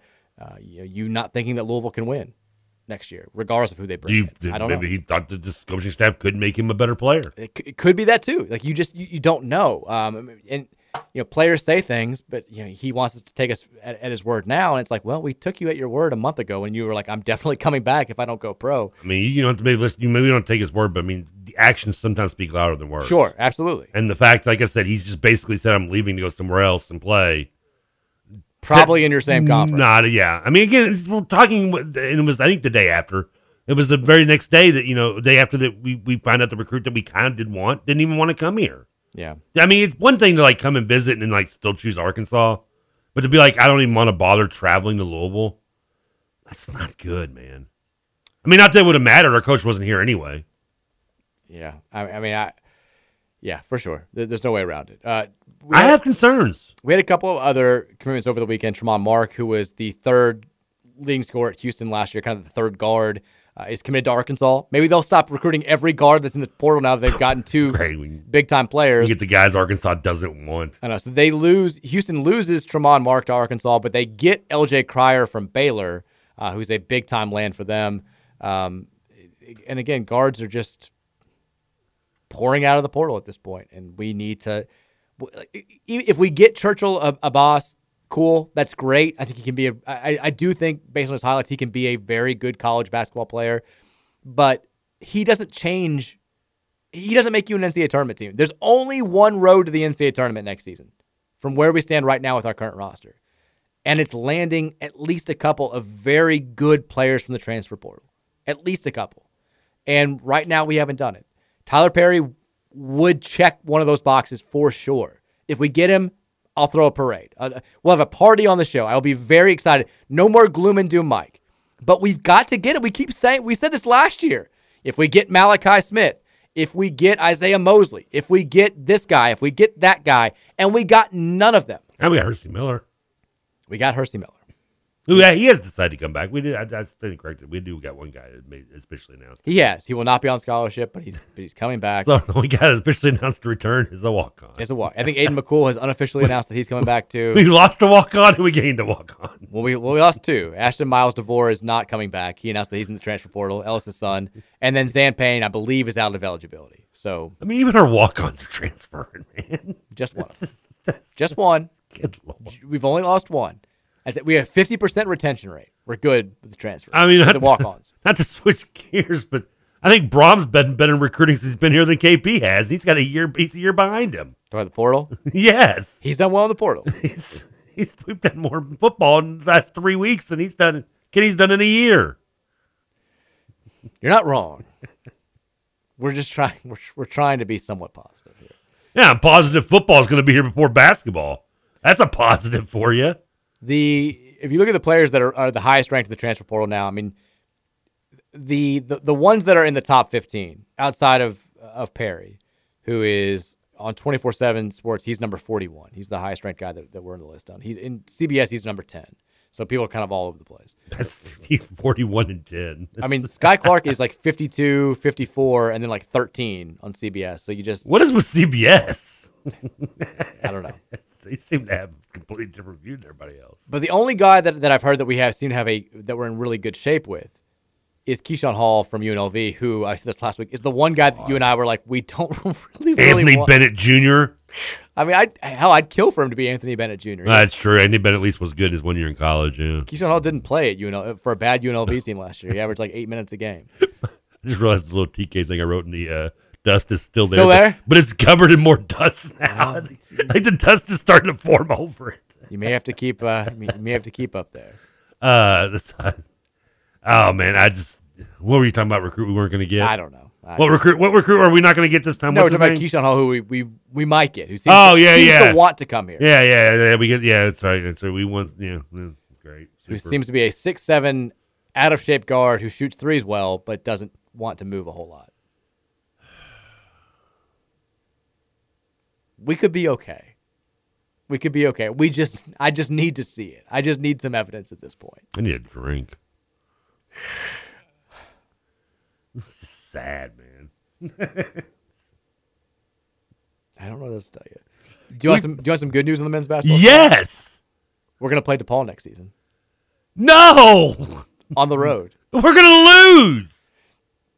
I didn't like that. I I'm so right now. I put it out there. We're gonna lose the Paul in DePaul. I didn't like that the the the the, the DePodcast immediately tagged me. The one that got mad at us last year. I mean, they all got. Remember, we got flooded on the text line by DePaul fans. Yeah, well, then uh, that one pocket called me out because I got he's I made a comment about knowing more about him than they did or something. Or The DePod, uh, right away, they're like Louisville Day, the return. It's happening. That game is going to be played December 9th in Chicago. Louisville Day. The return game of a home and oh, they they tweet me to Louisville Day every time we lose. Yeah. But then they stopped when they started playing Big East and they you know they sucked again because that's what DePaul does. They have a good non-conference and then they finish last or second to last in the Big East every year. But we'll play them on December 9th. So we now know uh, at least what four pieces of our well five pieces of our non-conference schedule. We're going to play Bellarmine again next year. loss, We're well, easy. We're going to play Kentucky. loss. We're going to play two games against two of the three teams out of UConn, Texas, and Indiana. We found that out last week officially. No, losses or butt kickings probably. You need to pick it up a little bit here. we don't even know these rosters yet. And then we will play at DePaul on December. 9th. Really, how confident are you about going against uh, UConn, Indiana, or uh, who was the other one? I didn't mean that. Did it those- matter? I didn't mean those two games specifically. But Bellarmine, I feel better about than you do at this point. well, that's it's good. Stop. we will play. So we know five games. I think officially. There may be a couple others that I'm forgetting, but uh, the, the the games in New York against either. I, I'm assuming we're going to play UConn first in that game because they will be. If you're ranking, they, they'll you know they'll try to do like sort of a unofficial one, two, three, four seeding. UConn should be one. They're returning a lot from a national title Yeah. team. We should be four, and so then we could potentially play Indiana or or Texas in the the next day. That, those games will be November 19th and 20th. I'm assuming Bellarmine will probably kick off the season again. Um, if not, it'll be very early, and then UK will always be late December. Yeah, usually the spot. Yeah. So, and then we still don't know if we're going to be left out of the SEC uh, ACC challenge, which seems like a safe bet since we finished last in the league last year. But um, that would just give us a chance to schedule somebody else. Bring on UConn again. Two games against UConn. yeah, we can replace them. Why not? Just get Kansas on the road. Uh, make it as hard as possible on everybody. But there you go. That's that's your scheduling update there. But the DePaul game, They're was, supposed to cheer me up. there was a part of me that was like, I hope we just buy our way out of this. I was like, I don't want to play these guys. I was like, I can't take another year of just getting if we lose to them, just getting crapped on by DePaul fans nonstop. It's an avalanche. Like I. And don't get me wrong, I deserve it. I'm fully aware of the fact that I I recognize that I've been asking for this for like 20 years of my life, but I still don't want to deal with it. I, I, I ate all the crow a couple years ago. That should be enough. I don't want to do it again. I mean, the DePaul fan, DePaul also probably has a little like anger towards KP anyway because the, the the whole Well, yeah, that's supposedly what he turned them down. A big part of the reason why they're like, "Thank God you took him off our hands." Yeah. And then I got uh, like other Louisville accounts are like, "Return to Paul Day at Card Chronicle." It's like when you're dating somebody and you're at like, a football game. They're like, "Oh yeah, well my boyfriend's gonna kick your ass," and the guy she's talking bleep to is like six eight, like like two seventy. Like, "You're volunteering me for this?" Like these are not. I, she's talking. I'm not talking. This is what these Louisville accounts are doing to me right now. They're like, "DePaul Day's back at Card Chronicle." I'm like, "Don't don't bring me into this. I've said it's dead. It's done. We killed it." Chris Mack killed it. First game back, we lose at home to DePaul. There's no more DePaul day. It's done. I never even got a chance to enjoy it. You really didn't. I feel and I feel. I only sad. got like for like three days. It's so disappointing. It was the best holiday of all time, and it got ruined. As as everything that this basketball program has touched in the last three years has, it was ruined. I just can't have anything nice. We really can't. My chair still reclines though. Oh yeah, how's that? It still works. Good. Despite the fact apparently we, we, we can't think a horse can hold me up, a chair still can. Well, now we know a horse can. There was a point last week. I was, in, I was sitting, I was in, driving. There was a there was a truck in front of me with a horse in the trailer. Like the horse is staring at me. I'm sitting staring back and going, "What if this is my opportunity to ride a horse?" He's telling you, ride me. he, he gave me that look. I mean, I, I don't see that look too often, but he gave me that, that kind of glance, and his, his eyes said, "I want you on top of me." Okay, well that's too much. uh, by the way, LSU Country, uh, a, a website on Fan Nation Sports Illustrated, Very creative, by the way. Has said that uh, Louisville guard Hailey Van Lith entered the transfer portal over the weekend, and now all eyes are looking at LSU as a potential destination. Uh, when she was coming, when she committed to Louisville back in the day, she her, her final choice besides the Cards was Baylor, and that was when Kim Mulkey was the coach there. She's got a relationship with Mulkey. Um, which may factor. If she picks LSU, then all this talk about her graduating early and wanting to be closer to home, like it's done. She's she's hunting a championship. Like that's well, it. and money probably because I'm sure. I mean, I'm assuming LSU is going to pay a little. I mean, I don't know. Maybe they would. I mean, How's she gonna get along with Angel Reese? Those are two pretty like I don't know if Angel Reese wants to share the spotlight right now. She's got it solely on her at the moment. well, they're both angry at the girl from Iowa. Maybe that's what it is. But I mean, it's, they both want to give the John Cena to her from Iowa. the, The, from difference is Reese is on top of the sport. Her team won. Hailey's didn't. I don't know if that's going to be a marriage that's going to work well, but uh, we'll find out if that's what winds up happening. That would be that would be more difficult to stomach than if she went to like Stanford. Mainly because we we both just don't like Kim Mulkey. I'm still upset that they won it all. Very. I am too a little bit. I was like I was pretty much anybody but LSU because I don't like her so much, but she did. That's okay. What are we gonna do? All right, we'll take a break. When we come back, uh, we'll get to the Thornton's text line again 502 414 1450. Your thoughts on what the men's basketball team is doing in the recruiting world? Are we making mistakes? What do you want to see? Are we going to beat DePaul? What's your starting lineup for the DePaul game? Hit us up at 502 414 1450. We'll be right back after this here on 1450 and 96.1 The Big X.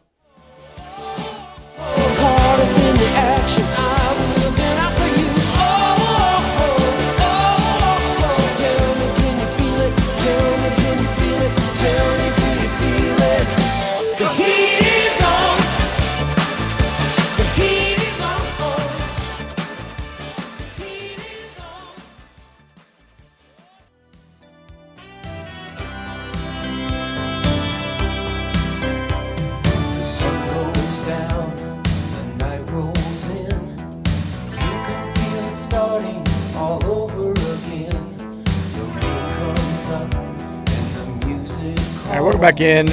Monday edition of the Mike Rutherford Show here on 1450 and 96.1 The Big X. Reminding you, if you have heating or air conditioning needs, call our guys over at AirServe at 502 785 8600. Call them today and get a tune up for just $49. Also, for a limited time, you can get up to 60 months, no interest financing on a qualifying Ruud system. AirServe 502 785 8600. Also, airserve.com slash Louisville is the website for more information on what AirServe can do for you. Uh, Trevor, I, one of the more interesting moments of the show last week, I think it was Monday or Tuesday because Gary was in here. And, you know, with Scoots, you could talk more sports, and Scoots was into it. And Gary, we love Gary, but Gary admittedly is not a big sports guy. So I tried to bring in like a, a subject that was a little bit more of a mix up, and we did like the one of those like top shows of 2023 so far list, which I, I do with you sometimes. Yeah. We like to look at what shows we've heard of and haven't heard of, Most of them we haven't. and like we're into it, and he's talking about his wife, and unbeknownst to me, this is all happening as Keyon Menifield has committed to Arkansas. Like that's when that story broke, and it broke like right at the beginning of the segment, so I didn't see it for like 10 or 15 minutes. So you're talking about So shows. the whole text line is like, "You moron! You've been talking about like what streaming services that Gary doesn't have for five minutes, while like our top recruit in the transfer portal has committed to Arkansas."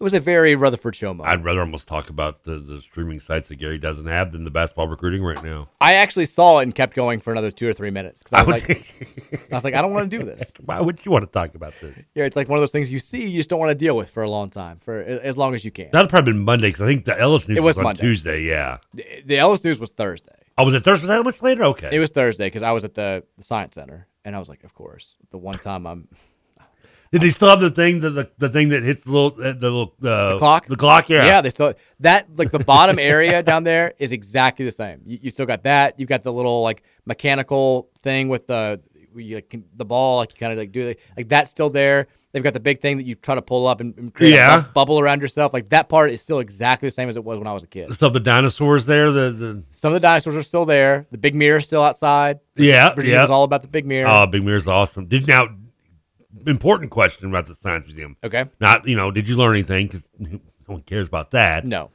Did you get Did you get uh, uh, astronaut ice cream on the way out? I didn't, but I, I went in there. To we make, talked about this like last week. I went in there to make before. sure that it was still there. It's different though. It's not Okay. like it's not like Neapolitan like it used to be. Yeah. It's like it's like um it's like an ice cream astronaut ice cream sandwich. Oh, so it's just like chocolate and vanilla only. I don't know what it is. I just still saw the packaging. You didn't want to buy it. I mean, I kind of did, but also I couldn't like justify it to my wife. Like, Really? Why is Daddy getting something from the gift shop This- when this- the kids aren't allowed to get something when we're leaving the gift shop? Wait, why, why the, well? First of all, why weren't the kids allowed to get something? They didn't need anything. They're, they're three Really? and one, and it costs like seventy five dollars to go on a Thursday for an hour. You bought a twenty dollar thing of, uh, of cotton candy. That was a special night. It had a crown on it. she wore the crown.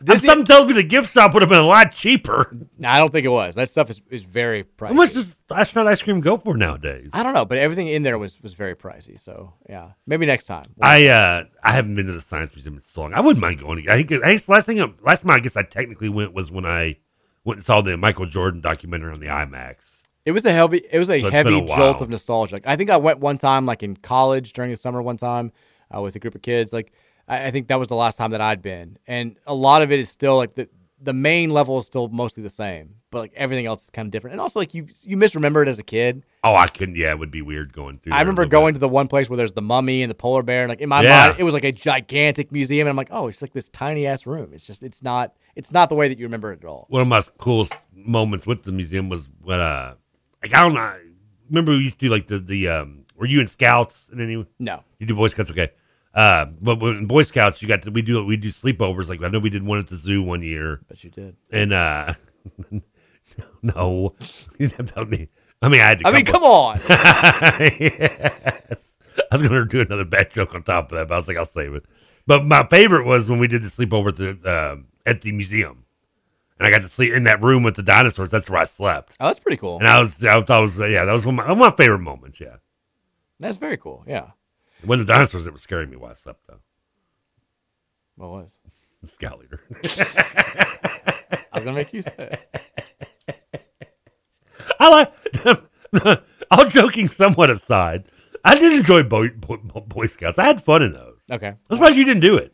I never did. Never, never was a scout. Didn't really. uh, Not interested. They, they they enticed me when they came. I remember they came to Zachary Taylor and they were like, "Well, you could do arrows and shoot bow and arrow and, and guns." And I'm like, "Sign me up!" And I just remember going to the first time I went to like the, the camp that they have where you can do the bow and arrow. And I don't, if anybody's done Boy Scouts, they probably know I'm talking about. You don't, but you sit in line for like an hour and a half to shoot like one arrow, and then you like go back and you're it. That's done. Like what the hell? That's not. I mean, I'm not surprised. yeah, I was. I was. Uh, yeah, such a disappointment. Uh, we were concerned last week about, you know, we have this new partnership with with Lou City and Racing Louisville, and we were concerned that you know, right when we forged this partnership, Lou City loses two matches by a combined score of eight to nothing out of nowhere against two teams that they were supposed to be much better than. So we're like, okay, is this on us? Uh, they do. They rebounded last Wednesday. They beat Lexington, thank goodness. Good, in yeah. the first uh, the derby between the I heard Scoots guaranteed that game too. he, Scoots was like, "We're gonna win by like nine goals." He's like, "Lexington sucks." I'm like, "I don't think it works that way, Scoots. We won one nothing on Wednesday. That's the same as nine nothing. Advanced to the third round of the U.S. Open Cup, and then on Saturday, uh, again at home against Detroit City, we won one nothing. So I feel like we're we're back on the good side of things. The Big X is not a curse. We're good to go. The boys in purple are rolling again. And if you'd like season tickets, uh, again, they're available right now. Individual tickets or season ticket packages now available. You can access them by calling 502 Lou City or by visiting loucity.com slash tickets. Put those two results out of your mind. We're still top tier contenders for another USL title. We're the Eastern Conference reigning champions. We're going to defend that bad boy, and then we're going to win the whole thing this year. And who knows? Maybe we're going to win the U.S. Open Cup too this year. I don't know if we're going to have time. We'll find out. But it's all happening. 502 Lou City or racinglou.com. Or not Racing Lou, loucityfc.com. Uh, we'll, we'll take some text now. 502 414 1450 is the Thornton's text line. Oh, text line blew up when I didn't know. Uh, Texture says. Been a while since we've been like forty minutes since we looked at Yeah, I it. know. Uh, Texture says the HVL Walz can't win it all narrative is laughable. They were a terrible T call on Sam uh, away from a title and have been to six straight Elite Eights. Five straight Elite Eights, but the point stands. Mhm. Is, it, is it five or is it six? It's I thought it was five. five. It was five this year. Yeah, I think it was five this year. This is the fifth year. Yeah. And I mean, I, like she had she would have had if that is true, like, if she is chasing a championship, it would have had to have been just based solely on the pieces that we don't have, which I don't really get. Like Jayda Curry is a terrific player; she helps you out immensely. You're bringing back Olivia Cochran, who's a solid inside presence. Uh, you're bringing back two other Merissa Russell uh, and Nyla Harris, who, who I think were good players for you last year. And then you have to trust Walz in the portal, and also like trust in yourself. Like like you be that catalyst. Take yourself from being honorable mention All American good to being first team All American good, and we're right smack in the middle of the national title race. If you're that good, like I- I just, that's why I choose not to buy that. I hope it's not the case. I, I hope it's not the case that she just didn't think that we were going to, to have a shot at winning a national title. Texture says, um, "Do you guys feel like 2023 feels like Biff's alternate 1985?" Uh, not that bad. I mean, there's no like giant uh, Biff Towers. Yeah, I don't know. Texas says, "What if Kenny doesn't get a single commitment from his Africa trip?" Well, then I'm gonna be pretty upset about it. I, just, I mean, there's, there's no way around it.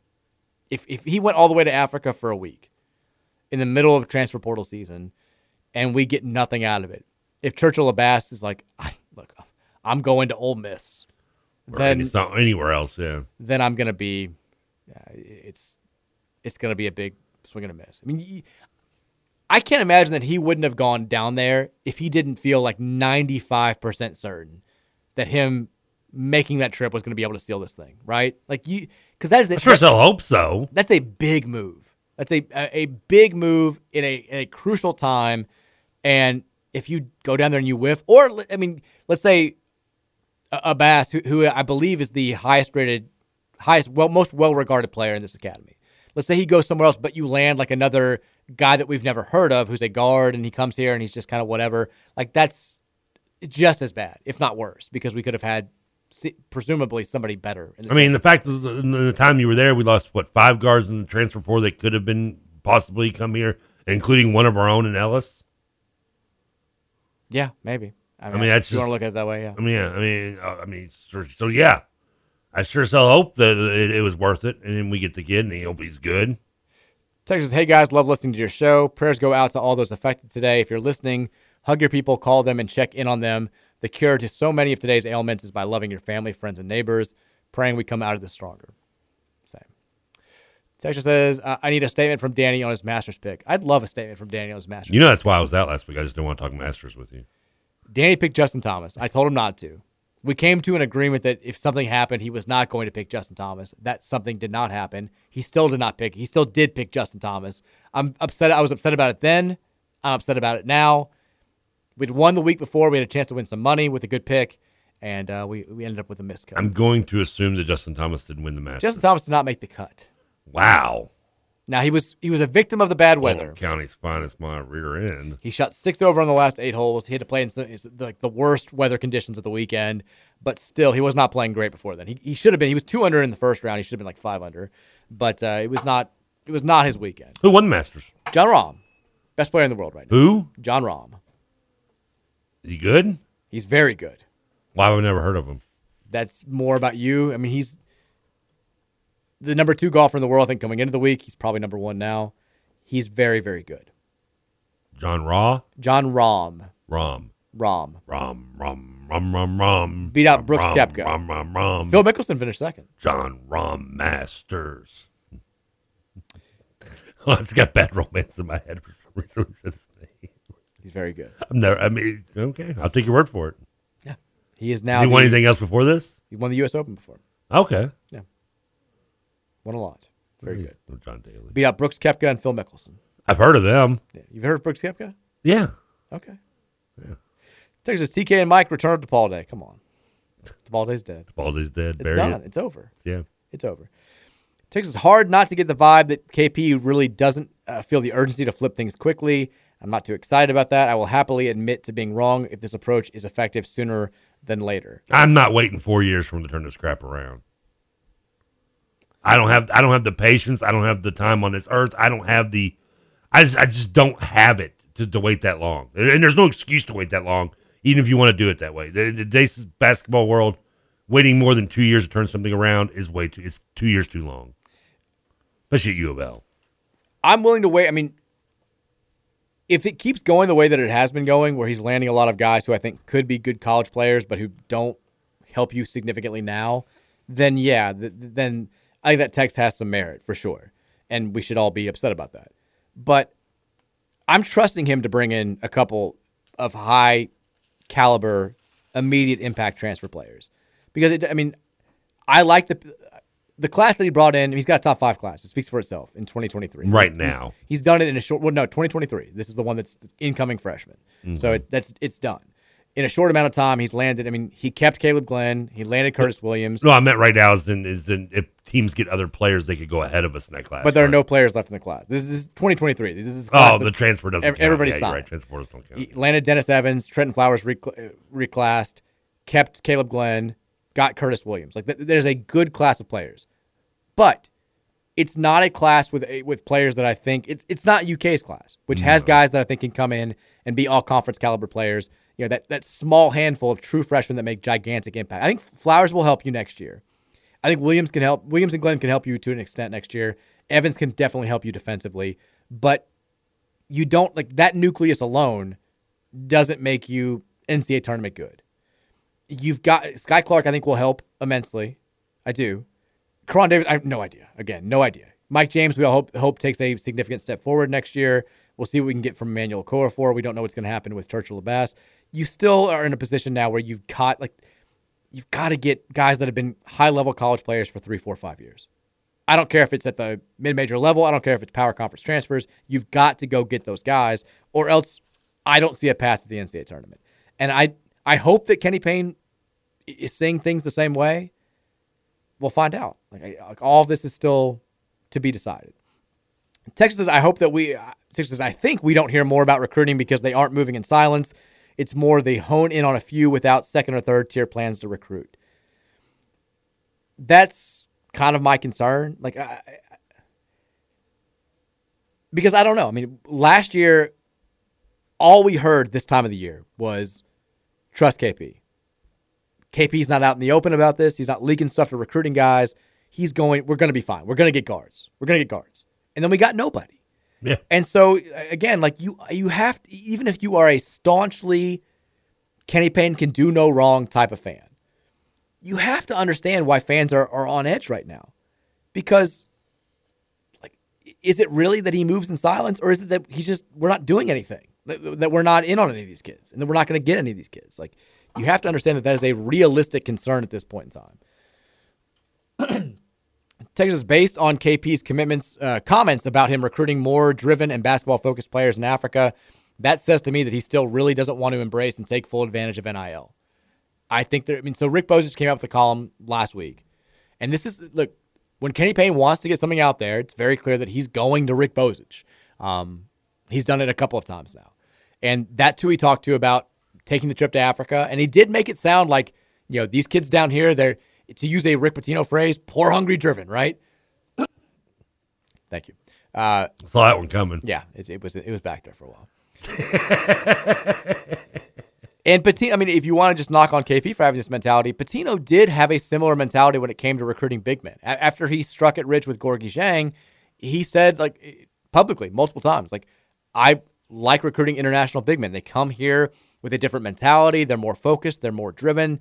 Uh, all that good stuff, and that's fine when you've also got like Peyton Siva, Russ Smith, Terry Rozier, like all those couple guys. Final Fours under your belt, tournament appearances under your belt, That too. wins under your belt. If Ken, I mean, and maybe Kenny Payne just winds up filling the roster out with like four more kids from this NBA uh, uh, Africa Academy, and we wind up being great.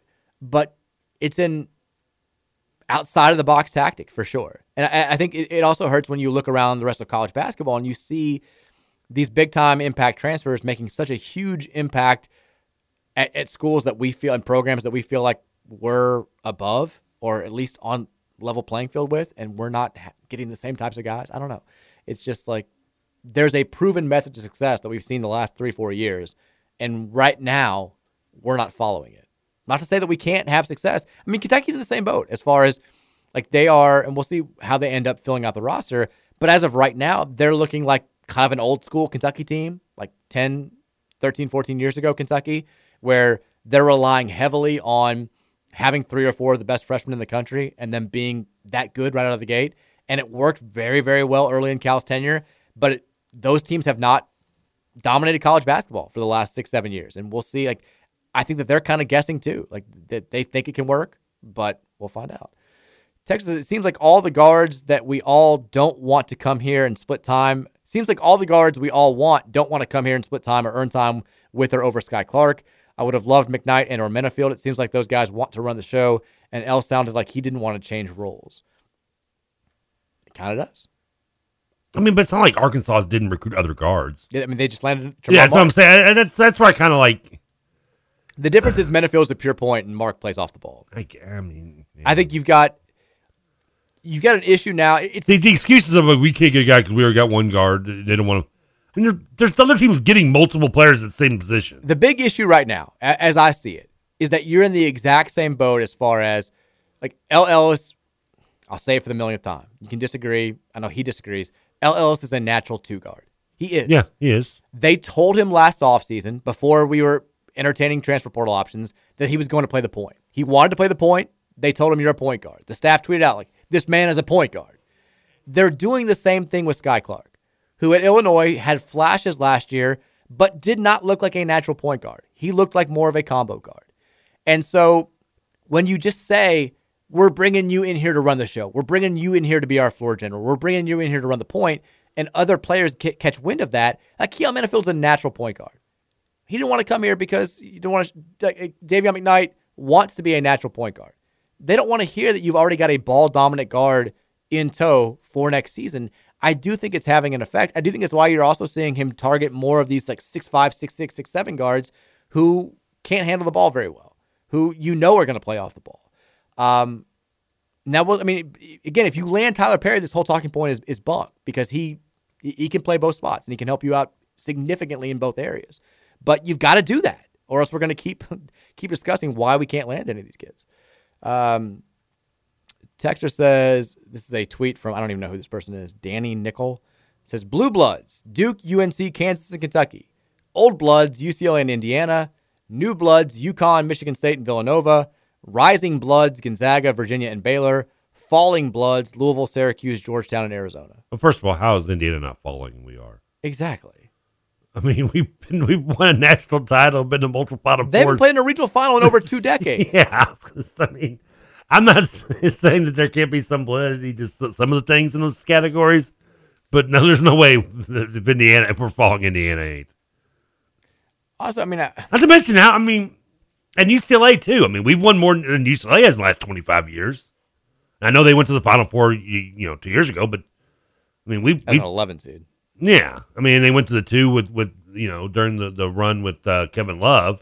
Also, if Duke is a blue blood who had not won a national title before what 91, like how like that wasn't that soon before UConn. UConn's won five since 99. Like, did Yeah. they get, they, they're a blue blood because they got, but UConn's a new blood because they won their first one eight years later. That, that seems kind of wrong. I mean, I see UConn, Villanova, and, and Gonzaga in that new blood, that new thing. These conversations are always there's, there's no way to get to the bottom of it. Like, Like, I, yeah, that's the other how thing. much credence do you put in championships from the 1950s? And it is also yeah. What what is the criteria for like the air quote blue blood? I mean, what what what- is the, is there a cutoff in terms of how long before you won something and so on and so forth? Yeah, yeah, it's it's it's. I will admit I was much more willing to dive into these discussions in off-season chatter when like we were not going to one NCAA tournament in five years or however. When we didn't been. suck? Yeah, when when we had like a more legitimate argument to be a blue blood or a new blood or whatever you wanted to call us.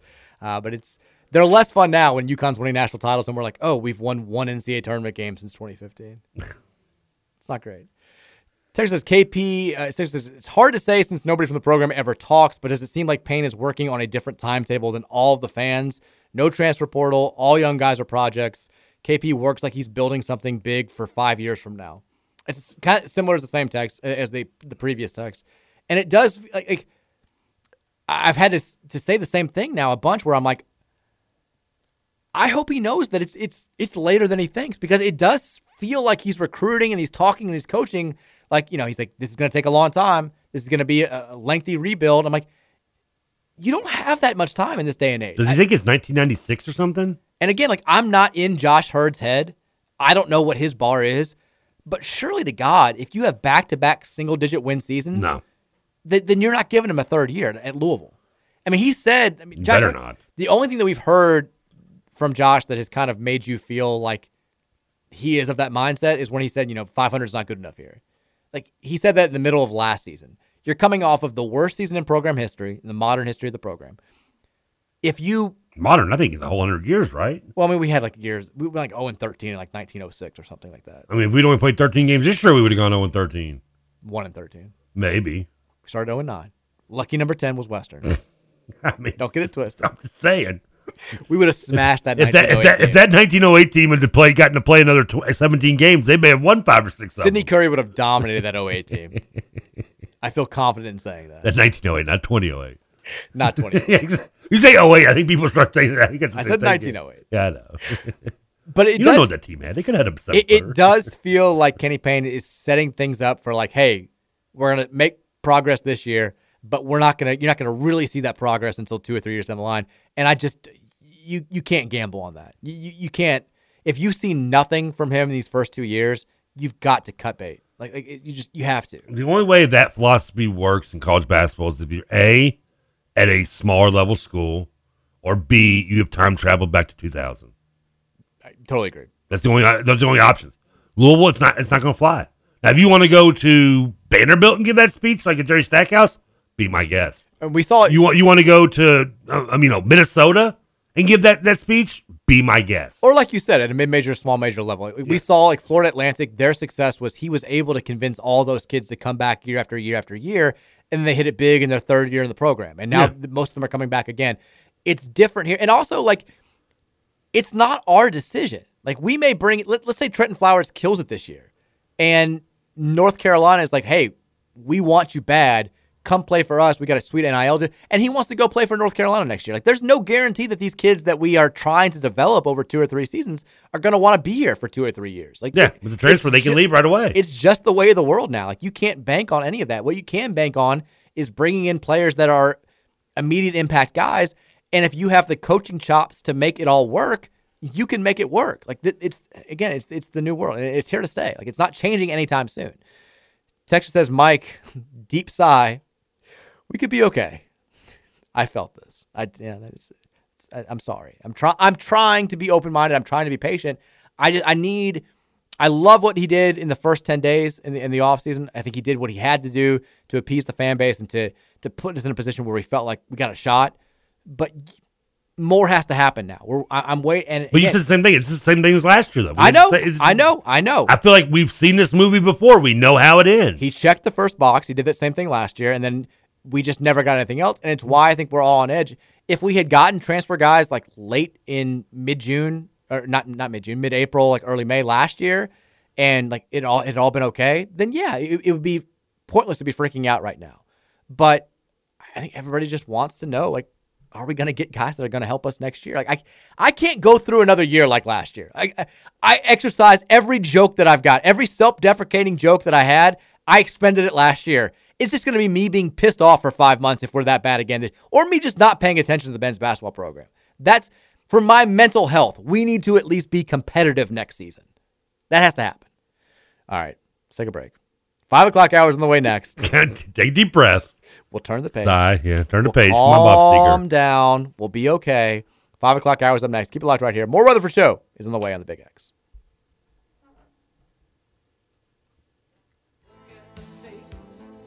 just like a dream.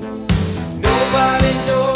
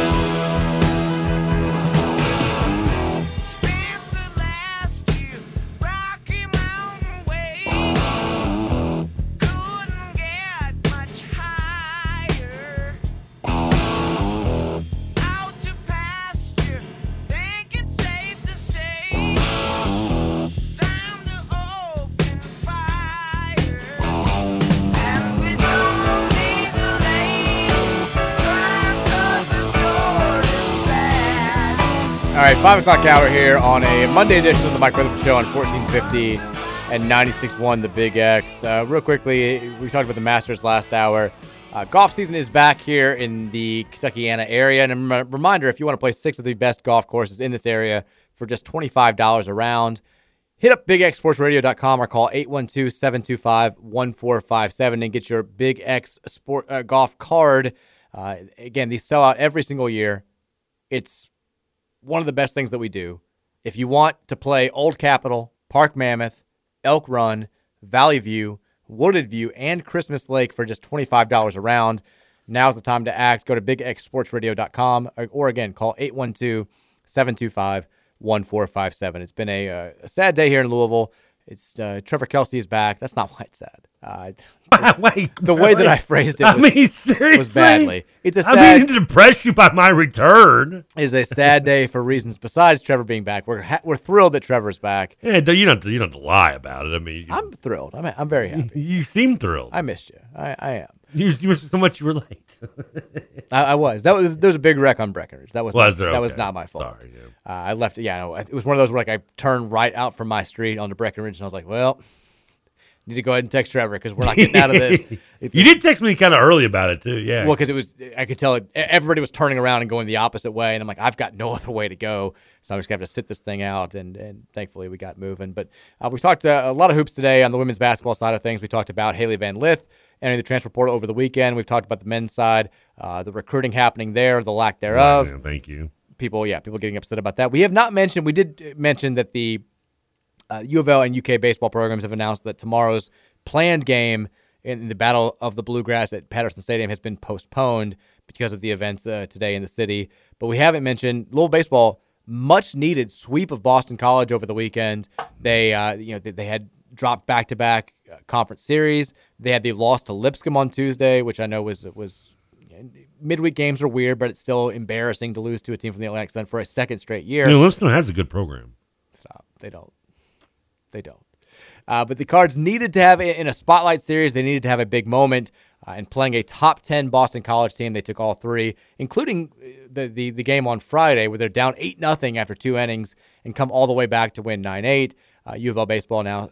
I saw them ranked as high as nine this week. Still at top fifteen resume, looking good. But they've got a second ranked Wake Forest team coming to town this weekend. That's another gigantic series. We had Sean Moth on Monday because you were gone, and we love having Sean on when you're you're out.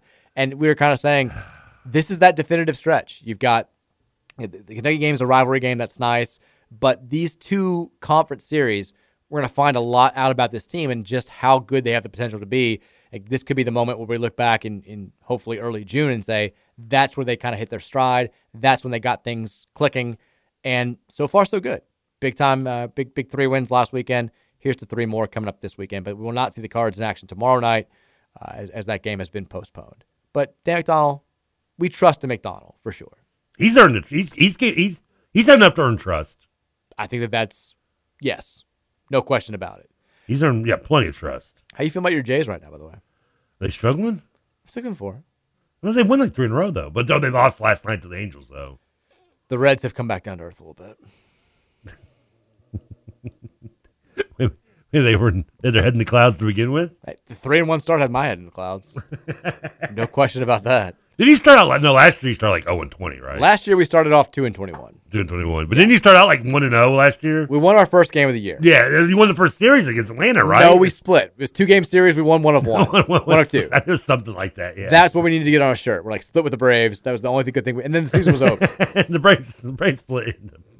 We are a full uh, game and a half ahead of St. Louis in the NL Central standings, though. So we're we're in good shape. I mean, I know we're not Tampa, who's you know going from one sixty two and zero right now, but We are playing the Braves now. It's Doug Day.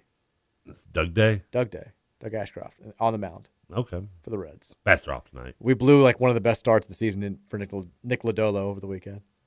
Ninth inning blown, save Edwin Diaz or the other Diaz, Alexis need to check Diaz. my fantasy team too. I mean, we're six and four. We'd won three in a row, I guess. At one, so I guess we then lost again last night. But Blue Jays will be okay. Don't worry, it's, it's a marathon, not a sprint. So you watched none of the Masters at all. Like you just have no interest whatsoever. Not even like as a nap on in the background type viewing experience. I didn't even know it, it was it had been concluded until I was listening to. um What's the tradition like any uh, unlike any other? Apparently not not in my household. Um, I was listening to I had on the uh, I was listening to the NFL Network NFL channel on the XM radio driving around yesterday, Uh-huh. and they did like you know top it was during like the top of the hour, and they were like you know there's a sports update, and I mentioned the Masters had concluded, and that's they that's when I knew the Masters had happened and finished. Did you watch any NCAA tournament where they reminded you 75 times a night that it was coming in the first weekend of April? I tried to I, I tried to, to to black that out. Jon Rahm, winner. I mean, are you really, you really want to that sounds like a name you're making up, by the way, Jon Rahm. Jon Rahm. He's a great golfer. and not just a not like rom com. He's Spanish. Oh, he is. Yeah. I wouldn't have guessed that from the name. Yeah. Um, at so he's, he's from Spain. At least Scoots wanted to talk golf. Scoots, Well, all- Scoots likes golf. You like Scoots was all about it. I like that's that had been the best. Like I couldn't have picked a better week not to be with you during a week of golf Yeah, Scoots enjoyed it. because you all could talk. I, I know I heard y'all talking about did some master stuff. I heard y'all y'all bring it up. we did the question of if you could hit, if you could start every hole 100 yards out. bit. Yeah, I, I remember hearing that. the Masters? And uh, I you know I think I could if you start me 100, 100 feet out. Do you think you could win the Masters if you started every hole four feet I mean, isn't that kind of like the Happy Gilmore theory though? Isn't that what he did? He he he had such an advantage on everybody because of his drive. He was like hundred feet from the the, the green. yes. time. Once again, that's a movie. That's not not not something that happened in real life. Well, not necessarily. Some movies are based on real life. If you started every hole, you know Happy Gilmore wasn't If you started every hole five feet away putting, do you think you could win the Masters? Oh, I'm good at putt putt. I don't know if you could. Ooh, now that's that's the old Trevor. Now new Trevor, I don't know. I mean, When was the last time you pulled out a putter? Oh man, that's 18 holes of having to bend over like that. That's gonna hurt my back. Well, it's like it's four days, And it's four days. seventy-two holes. It's a lot of holes. Uh yeah, I don't know if I could. I, yeah, man, that's a lot of wear and tear. I mean, I'm doing this bending over and putting, but that's a lot. Like you're, I don't think. Then again, I don't know. I mean, I, I do pretty well with a with a clown in my face. I, I could, I think I could do pretty good with none. So if you would make a five-foot ho- putt on a par five, that'd be like acing a par five for you. Four under par right there. I could win the Masters. I still don't think you could do it. I don't think you'd win. I mean, just putting. What is, that's not that hard. Oh yeah, putting. Happy Gilmore quote. Putting. I mean, come on. Just tapping it all. Just tapping it. Tap, tap, tap. Uh, we have another transfer news. Uh, Washington State transfer. Who we lose this time? TJ Bamba is uh, headed to Villanova. Is that in relation to the center from Texas? I don't think it's Mo's brother. Didn't the, didn't Mo's brother get in trouble for like going on Facebook and talking about cheating and stuff at one time? That sounds right. Wasn't that his brother did that? He like somebody um, for some reason I think there was a mattress involved. I don't remember that. I feel like you wouldn't just make that up though. I don't know why. It's like I'm thinking about it. Uh, but TJ Bamba's very good. Okay. Very talented. But he's Oh, what happened to Ba- Mamba? He, he was a bust in the NBA, wasn't he? he just got he's on the Lakers now. Oh, still a bust though, right? And he helps them defensively, is what I've been told. The Lakers now into the the play-in game round of the, Oh, wow, the NBA yay. playoffs. I could care less about the NBA playoffs. I know you could. You hate golf, you hate basketball, I mean, you hate everything. I don't hate It's just, it's like, good lord. How many more teams? I mean, is there any? Does every team? I'm just put every team in the playoffs in the NBA. There's only like four teams that are really any good, and yet we've got to have like 20 teams in the playoffs. Turn this into an AEW Dynamite show. Well, I could do that. I know you could. That's what I'm I was a little behind. I didn't watch Dynamite till like Wednesday. I, I, I didn't get a chance to catch it live on Wednesday, so I had to watch it like Saturday on my DVR. trying to cater to your interests here. I had to stay off. Had to stay off Twitter all week to avoid spoilers. Uh, 502-414-1450 is the, the Thornton Sex line. Was a good show. It was a good show. Did what, what Orange Cassidy do? Uh, he was involved in the six man tag match uh, for the uh, for the trios title, but they lost to uh, House of Black. Okay. Uh, speaking of Tyler Perry, what's Trevor's favorite Tyler Perry movie? Um, the one I didn't have to watch. I don't think I've ever like. Tyler Perry movies are awful. I'm, it's not for me. They're awful. It is it is the lowest form of writing you can come up with. like it's below it's below like two broke girls writing. It's bad. I didn't realize you had such high standards. That's just it's bad. Uh, It does give me hope though when I watch like see Tyler Perry make millions of dollars for like his script. I'm like, I can do that. Like if there's anything Tyler Perry does give you, it's hope that anyone can accomplish anything in this world. he seems like a good guy. I'm sure he's a great guy. He sucks at writing. I'm not. Yeah, Movies are horrible. It's not for me. No, they're bad. Texas, we all know HVL got poached and offered the bank. They said that LSU was making almost 400K. Look, Hailey, I'm not mad. I'm just disappointed. Wait a minute. uh, uh, what, what, how did, you say HBO? HVL. Oh, I think it's HBO at first. I was like, what's HBO? I was like, what did he do me? Completely baffled me on the whole text. Uh, if she's done it for money, I mean, it's just, I don't know. Can you really hate her for that? No, I think it's more about us then, because we should have been able to to meet her demands. But I mean, what if her demands were just like like LSU just goes outrageous demands, like a million dollars or something? I mean, we're not we weren't going to match that. I mean, I don't think we can. Can we? Could we?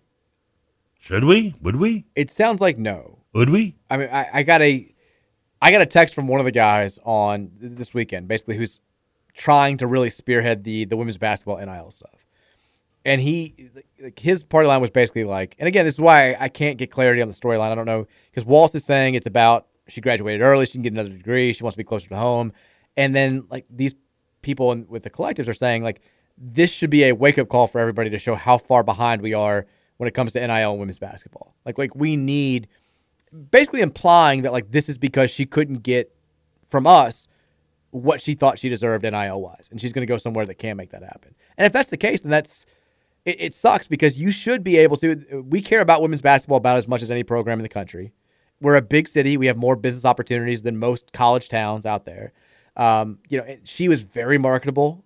I feel like you know she was put in a starring role here. Like we should have been able to, like that shouldn't be the reason why a player like that leaves Louisville, and at least some people think it was. Depending on how much she left us for, I think.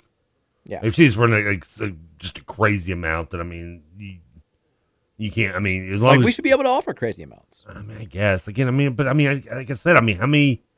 I mean, there's only so many pieces of the pie, right? You can hand out to all these sports and nil. I mean, at some point, someone's going to get less than the other. Uh, yeah, you're not wrong. I'm not saying I'm not saying it's because of women. They should. I mean, if that's if that was if that's going to be our prime program, then yeah, then put all the money into it. And I'm not saying it shouldn't get some. Still get some. I'm just. I mean, there's just only so. I mean, we, we we're just begging to buy our way out of this this slump that we're in. What if it secretly all went to Zan Payne this whole time? I mean, Like, well, that would piss me off. Kenny's been like Kenny's been like super anti NIL, and instead it's just because he's been giving all of his money to his. Just because he knows he's gonna get fired, he can just have more money when he gets. Well, if he gets fired, then he's, he's not going to need any NIL. Somehow, I feel like this. There's a, the word embezzlement comes to mind involving that I scam. think Kenny's pretty financially set regardless. I think he's okay. Texas is the guy who texted in last week saying that this season of Succession is bad, texted in to apologize yet. Last night was astonishing television. Again, I don't watch uh, Succession. I watched the first like few episodes and then I, I bailed a few years ago. But I did see like everybody on my timeline last night was like, "Give it all the Emmys!" Like that was incredible. It was like the Ozymandias episode of uh, Breaking Bad from a few years ago. Like I, I did that. It seemed to be a pretty universal opinion. I know Succession is a show that everybody keeps telling me I need to start watching. Yeah.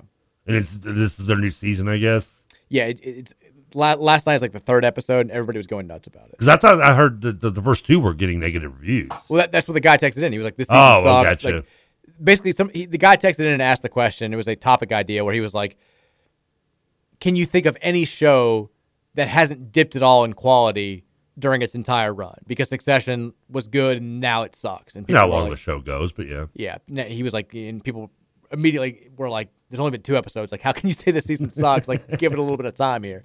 And then last night, apparently, Drew.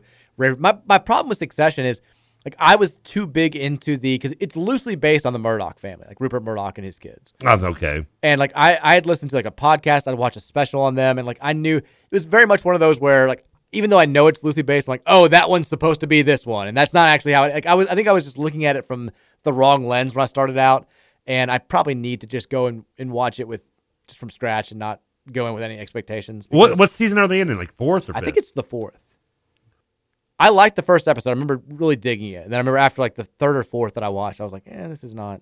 You're still you're just now getting into Veep still, aren't you? What you're doing? Yeah, we we, we haven't watched Veep in a few weeks because we watched Shrinking. Yeah. Um, and then Mary and I watched a couple episodes of. She was into the the uh, Full Send, the PJ Golf doc on Netflix. I don't know. She's she's all about it. Um, so we yeah, we got and then we had a little bit. NCAA tournament took a hit. Texas, one of my siblings just had a baby. I would really, it would really mean a lot to everyone if Trevor could sing "Happy Birthday" like Marilyn Monroe. I'll even give you a little shout here. To, Getting Dalai Lama vibes. Happy birthday to you. Happy birthday to you. Happy birthday, Mr. President. Happy birthday to you. You were singing that to a baby, by the way. In case you'd forgotten. Called a baby Mr. President. I didn't know the name. now, when Marilyn Monroe was the president, right? That's the It kind of would the- have been creepier if you'd said baby. Yeah, probably. Happy birthday. Little your baby. Don't say little baby. Little infant. We always have Virginia do like we always have her sing happy birthday to friends and family members, and I did it for my sister like last month, and she was very breathy, and like Katie was like, "Thank you for the Marilyn Monroe version of Happy Birthday from your daughter." I was like, "I'm sorry, she, she just woke up. We're trying to get it up." The she always just felt soft and slow. yeah. Yeah, she was definitely very like she was lethargic. She was sleepy. She didn't want to go to school and she was being forced to do this against her will and it did come off as as just sort of Marilyn Monroe. I don't. um, it's just the, my age and generation, but uh, I think of that the Marilyn Monroe thing, the Mr. President. I just think of Wayne's World. I do too. I go right to Wayne's World Right. when he's get the broad, he's Yeah, the when she's on the phone, yeah. Who's Anthony? Who's Anthony? My drummer. Camera one, camera two. Camera one. Texas, I don't care who Trevor needs to sit on, but somebody needs to fix this damn tune in radio app. It's the worst. we had somebody offered up an alternative to tune in a few That's both weeks funny ago. and mean at the same time. Somebody offered up an alternative to tune in a few weeks ago, and like apparently drew rave reviews. But I know that um, simple radio app is, is something that somebody said. But tune in, uh, people always say it does that thing where it just like cuts us off. yes, in the middle of, goes like commercial Yes. break randomly. and that I've I've noticed that on other shows when I've used it before. It's super annoying, but hopefully that can get. I will tell you this. I uh, I used the same number all week last week when I was when I, to call in and listen. That number one five eight five six five two oh six one one. That worked every day last week when I would call it in. And we need to put that like on the website or something. I don't know. I don't know because the number like Scoots gave us one time, like if you'd call it, it was it didn't work, but it would give you like the new number. And I thought it changed every day, but I use this number. I think I listened to the show a little bit on Monday. I listened a little bit on Wednesday and Thursday, so three days last week. And it would it, it, it used the same number each time. That's a number again one five eight five. Write this down. Six five two oh six one one. It's a lot of numbers. Yeah, try reading it without spaces in between. I'm like trying. I hate that too. I know. You, you, you, I get lost in looking at everything. Yeah, I know, I'm, I I'm amazed I got it right. There's a rhythm to this. rhythm is gonna get you. Text says if you want TK to like Rahm, just tell him that he goes by Rombo from Friends and Family. 80s movie nerd like TK instantly makes R- Rahm his favorite player.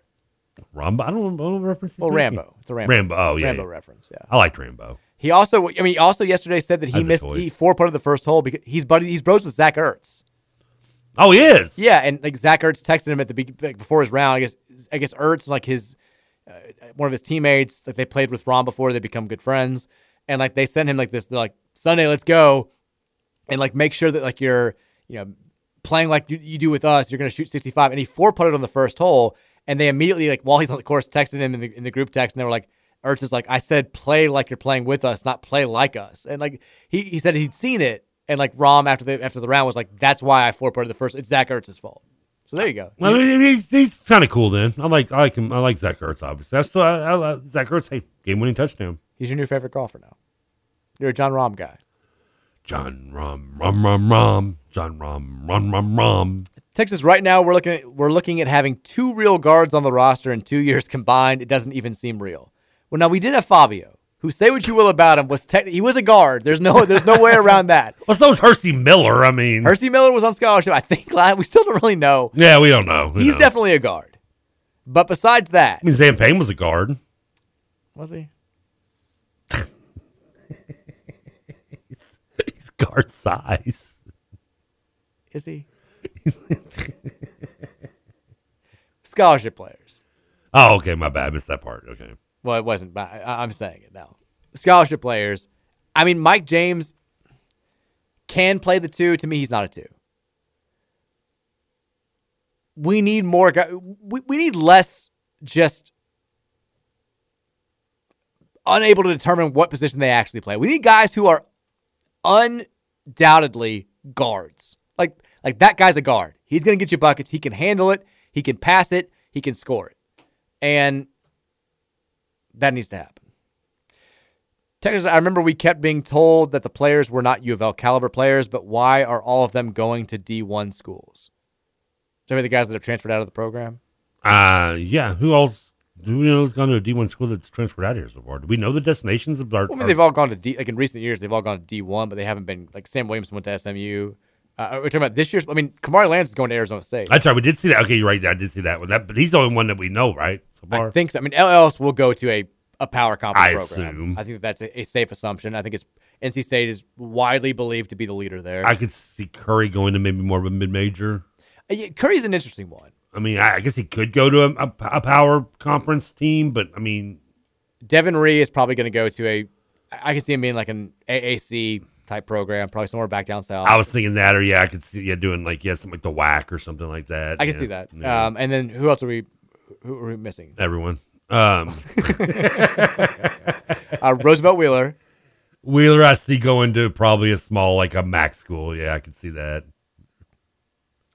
They all are going D1, but like, like D1 is a wide net, 363 teams, and I know that we were. Yeah, and we were 360. I know, but like we still are. We expect to have a higher caliber of player in, in, in the program for sure. Now the the issue. I mean, I'm curious to see what Kamari like. Kamari Lands will be a nice. If, if he goes out there and kills it at Arizona State, that's a hit to Kenny Payne and company because he has a lot. I mean, he's ranked higher in two of the three big transfer portal rankings than Skyy Clark is. Like people still see a lot of talent, a lot of potential in Kamari Lands. Well, how could you not? He played. You saw it last year with Louisville. I a mean, a little bit. I mean, he shot 28%. And like, if he goes out there and just like, he is a capable scorer. and, I mean, Arizona State was in the tournament last year and they're bringing back a decent amount. Like, they, they're probably going to be a better team. And if he is a, a, a nucleus player for a tournament team while we're still floundering in obscurity next season, that's on the coaching staff. I think that will be a, a, a good, interesting case study for next season. He was from Arizona too, right? Though. Yes. Almost. Yeah, he. That's where he's from. Yeah. I don't know if he's from there, but I think he played at He played prep, prep school there, that's where- yeah, where he finished yeah, up yeah. from there. Texas, another point to the previous texter saying that KP and the fans are on different timeline. Let's say you coach a guy two to three years, there is zero guarantee that those players stay for you to reap the rewards. I know that's an old text, but I, I, I kind of ended up getting to that same point. Like for sure, like you can't, you can build the program right now with the intention of bringing in guys that are, you know, contributors in year one, but ideally are going to hit their peak in, in years two and three. What eh, why would you feel confident in, in, the fact that all those guys are going to stay around? I know you want to build culture. I know you want to do all these things, and I know you have a, probably a great deal of belief in yourself and your, in your ability to make that happen.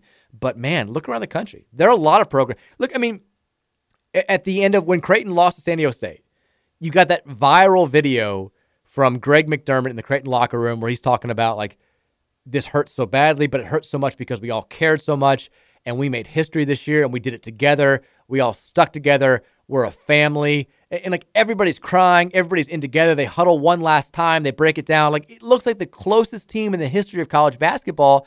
And then boom, the next week, two of those key players are gone. Like Ryan Nembhard, their star point guard, is in the portal. Like there's just you can build the best culture possible. There's no guarantee that you're keeping a guy from one year to the next anymore. It's just the way that it is. And if you're not recruiting with that in mind, then you're falling behind the eight ball. Texas says, we need to stop with this uh, senseless KP bashing. We're just going to have to be patient. Look at Pitt this year. It just takes time. Six years is a reasonable timetable. Louisville fans just need to trust Kenny Payne. Oh, everything I said is, is bull bleep. It's also pretty much what one of the goofball ESPN commentators said during the uh, game versus Pitt. Ugh. I was I was gonna try to like answer you seriously until you said six years, and then I was like, okay, we. I thought it was a UK fan I was like, we can't do that. asking to keep Billy Gillispie. Yeah, I, I mean, my biggest fear for next season is, is, that it's the same thing that we were talking about with this football season, and, and our being our biggest fear of just being in in no man's land.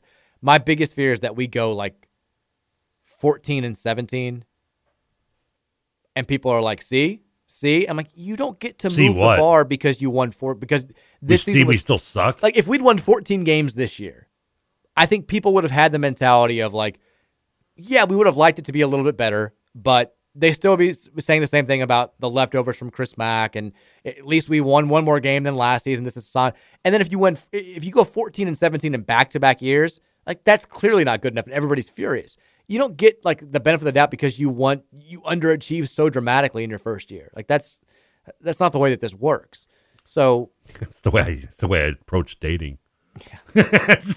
So, set the bar low on the first date. I mean, why not? At least I didn't spit on you like I did the last time. yeah, I mean, it's, that way the expectations are never that high to So I didn't forget my wallet like I did on our first date. Clearly, I'm making progress. Here. Yeah, had uh, my buddy bring it to me, but they ended up sleeping with her later on. It was oh. Text says Tyler Perry is Shallow Hal level writing. hey, I, you you give me some some fat jokes in a Tyler Perry movie, at least be funny.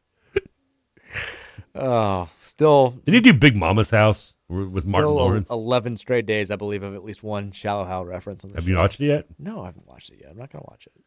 If Louisville makes the tournament next year in basketball, will you watch Shallow Hal? Yes. yes, that's how badly I want to be back. Not only do I want you to watch I want you to watch it on a live stream. I want you to like, your commentary. If it. Louisville makes the tournament next year, we'll watch it. We'll watch it on this TV in studio. The YouTube cameras will be up. They're coming next week. We'll do a live stream. You can watch all my reactions to Shallow Hal. I'll do it with bells on, literally. Bells on and cards gear as I get ready for the NCAA tournament.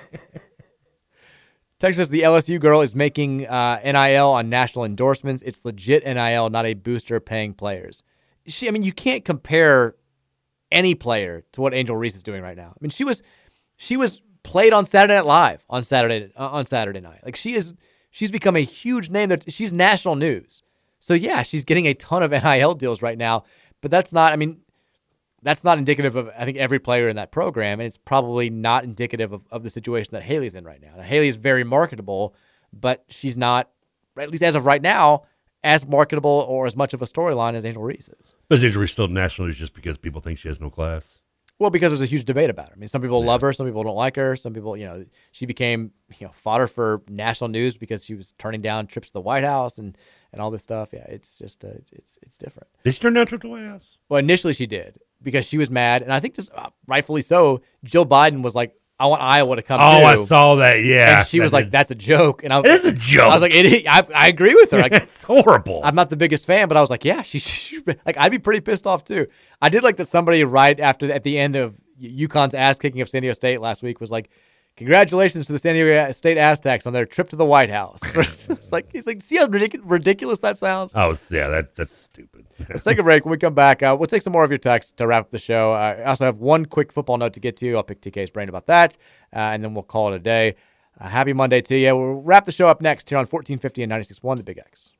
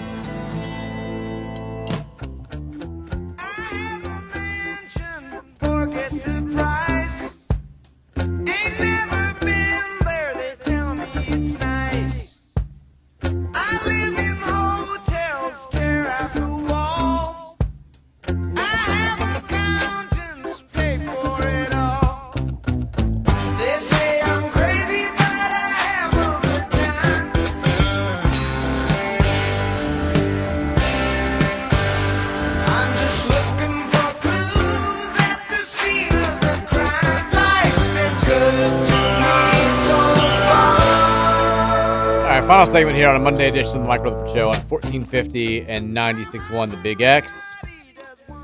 Sad day, so we're just going to let you take some text uh, to wrap the show. Why not? Here's a text line. Text line's driving the ship today. It's it's fine. We talked. We, we, we I'll take our- questions. We gave our thoughts on men's basketball recruiting. We gave our thoughts on Hailey Van Lith, which I did just see uh, via the Athletic. They've got their WNBA. Or I guess this is via On Three, I should say. Their 2024 WNBA draft big board, and they've got. I mean, just big names in this class. Caitlin Clark as the number one pick, Paige Bueckers as, the number two pick, Angel Reese as the three pick, and then Hailey Van Lith as the fourth pick.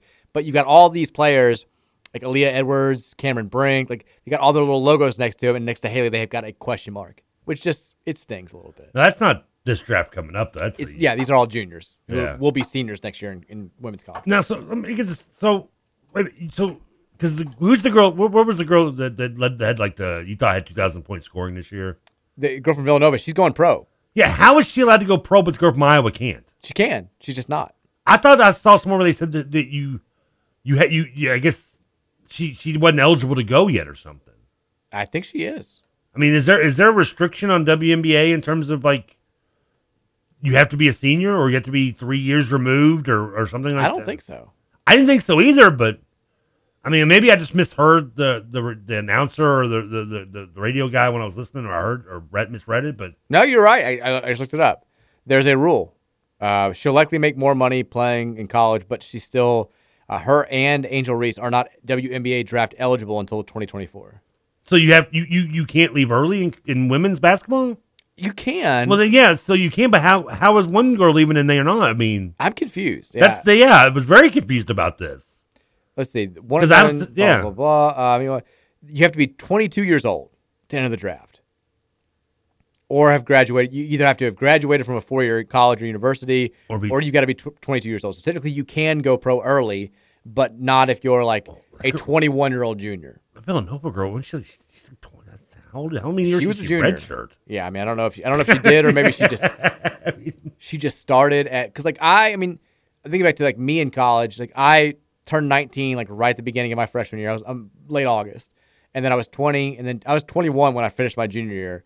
So I guess I would not have been able to go pro based on these rules because I wouldn't have been 22 t- until I started my senior year of college. That's just that's dumb. I mean, I'm sorry. Listen, I- I mean, It's on January. if you're the WNBA, really, do you have any like leeway to like tell someone who's a big selling point for your your game that they can't come because there's a 22 year old?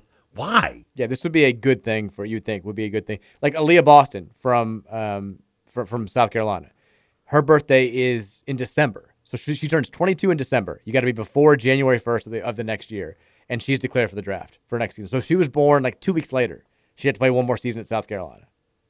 I mean, the WNBA, you gotta you you, you yeah, you gotta change this rule. And right, I mean, this is a historic group. I mean, it's great for college basketball. Mean, there's gonna be a lot. I mean, it's great for- yeah, women's college basketball yeah. season, but this sucks for the WNBA. But but women's college basketball, like like kind of like men's, can is going to keep moving forward. The WNBA is just, I mean, they're still grasping at straws for attention. Yeah, they, they are. I mean, they again, they, they took them. What I mean, this was the first time in what thirty years they actually made a profit. I mean, something along those lines. I mean, they they've been, yeah. I mean, it's. I mean, they need they need they need they need the. the, the I mean, who's the big WNBA star? Is it Sue Bird still in there? I mean, who is it? Well, the draft is tonight. Did you know that? Not a clue. The I mean, Who has the number one pick? Indiana Fever, I don't know who's the number one pick. the Seattle Storm, the Las Vegas Aces. Am I naming actual teams or am I just hallucinating? I think you got a, I think you got two right. I think I didn't. What, what did I miss? The Las Vegas Aces, I know, is correct. Okay, it's Seattle Storm. That's right. That's who where uh uh correct. Rossi played or whatever. Indiana, is it the Fever? I thought it was the Fever.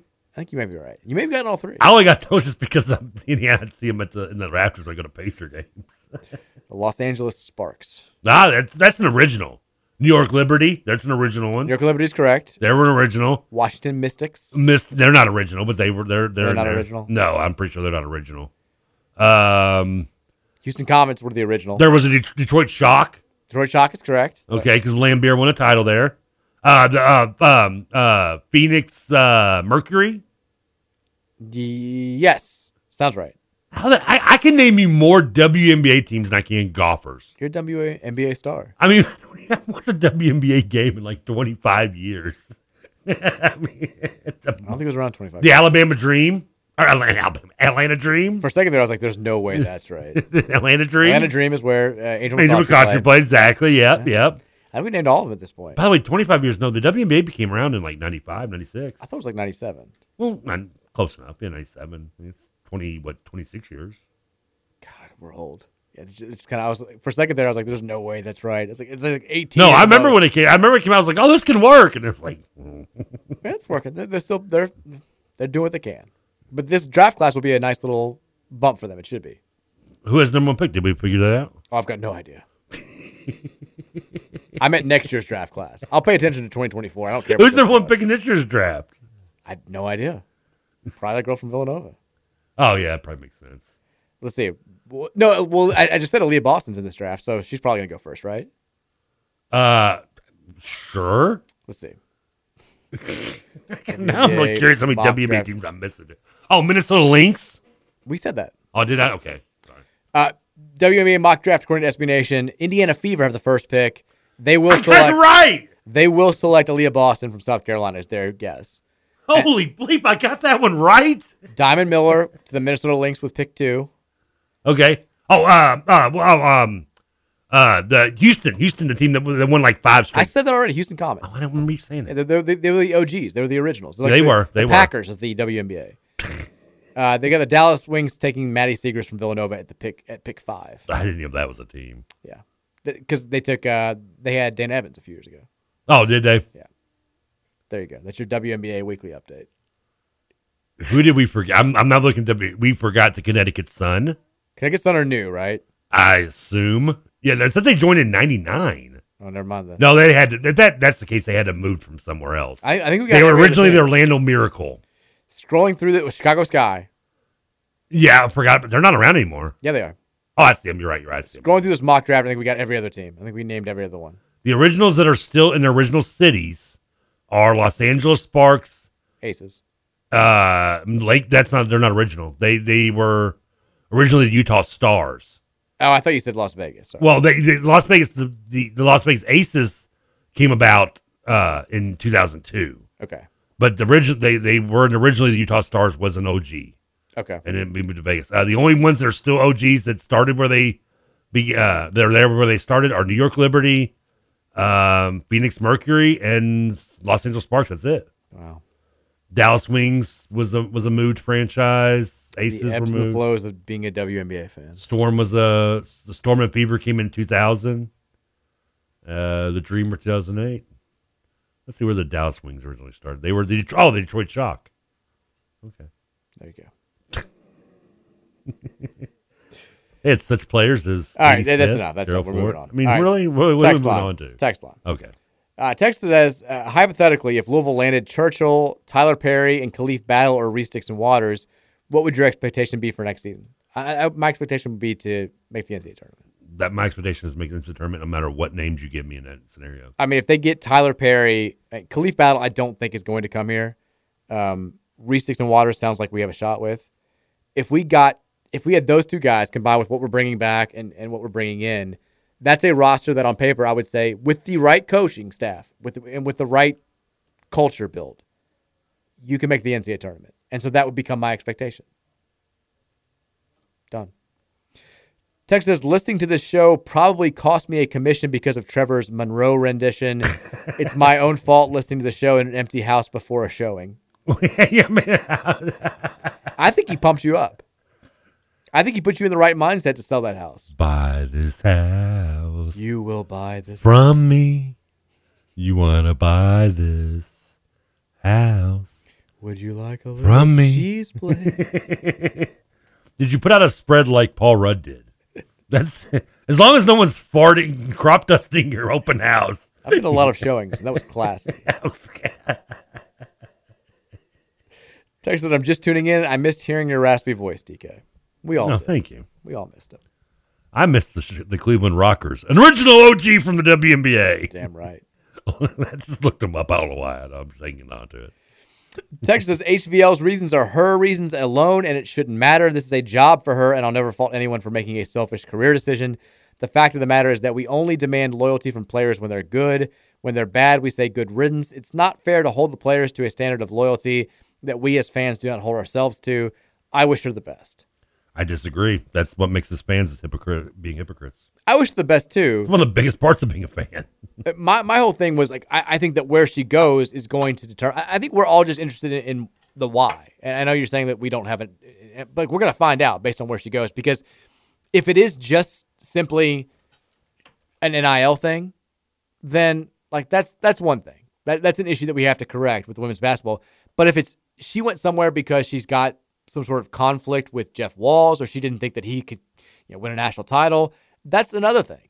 Or if it's just as simple as, I mean, best case scenario for us is she just wanted to be closer to home, and you know the whole uh, idea that she graduated early and she wants to get another degree, like that would be great because that's not reflective of the women's basketball program uh, and something that may be happening there. But I mean, I do think, like, again, we're not owed an answer, but I think we all want an answer. And I think where she chooses to go from here is going to give us that answer. So we'll find out regardless. A lot of answers. Texas says, uh, "How did Trevor pass up a chance to sing Happy Birthday in the Bobby voice?" Well, don't don't put that in his head. I shouldn't even read that text. Don't. You're you're about to do it. Stop. Don't hold back. Michael. Oh my God. Mike. I make one of my Mike. Don't be mean to me. Does not sound like Bobby at all. I like you, Mike.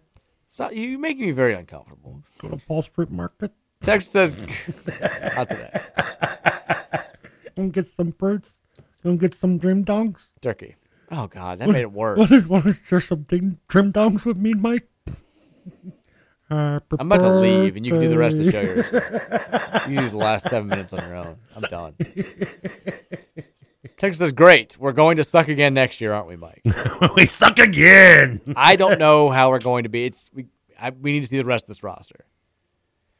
What if we lost our first exhibition again? Like after all this, because you know, people, regardless of who we get, people are going to talk themselves into this team. I hopefully will be in a position where I can talk myself into us being good or at least competitive. And then if we come out and lose to Lenoir-Rhyne or somebody else again, like it's just gonna go just blow up in our faces. I mean, I could probably talk myself into it as the season begins, but I mean, that's just because the drugs today are so good. I mean, I thought we were going to be bad last year. Like, I, I was braced for bad. And that first exhibition, I think I tweeted out where I was like, I expected this to be bad. This is beyond any of my worst fears. And then it just, it barely got better. Like, that was, uh, like, you knew right, if that was the bottom, that first exhibition game, I, I think you knew that the ceiling was not going to be like NCAA tournament good.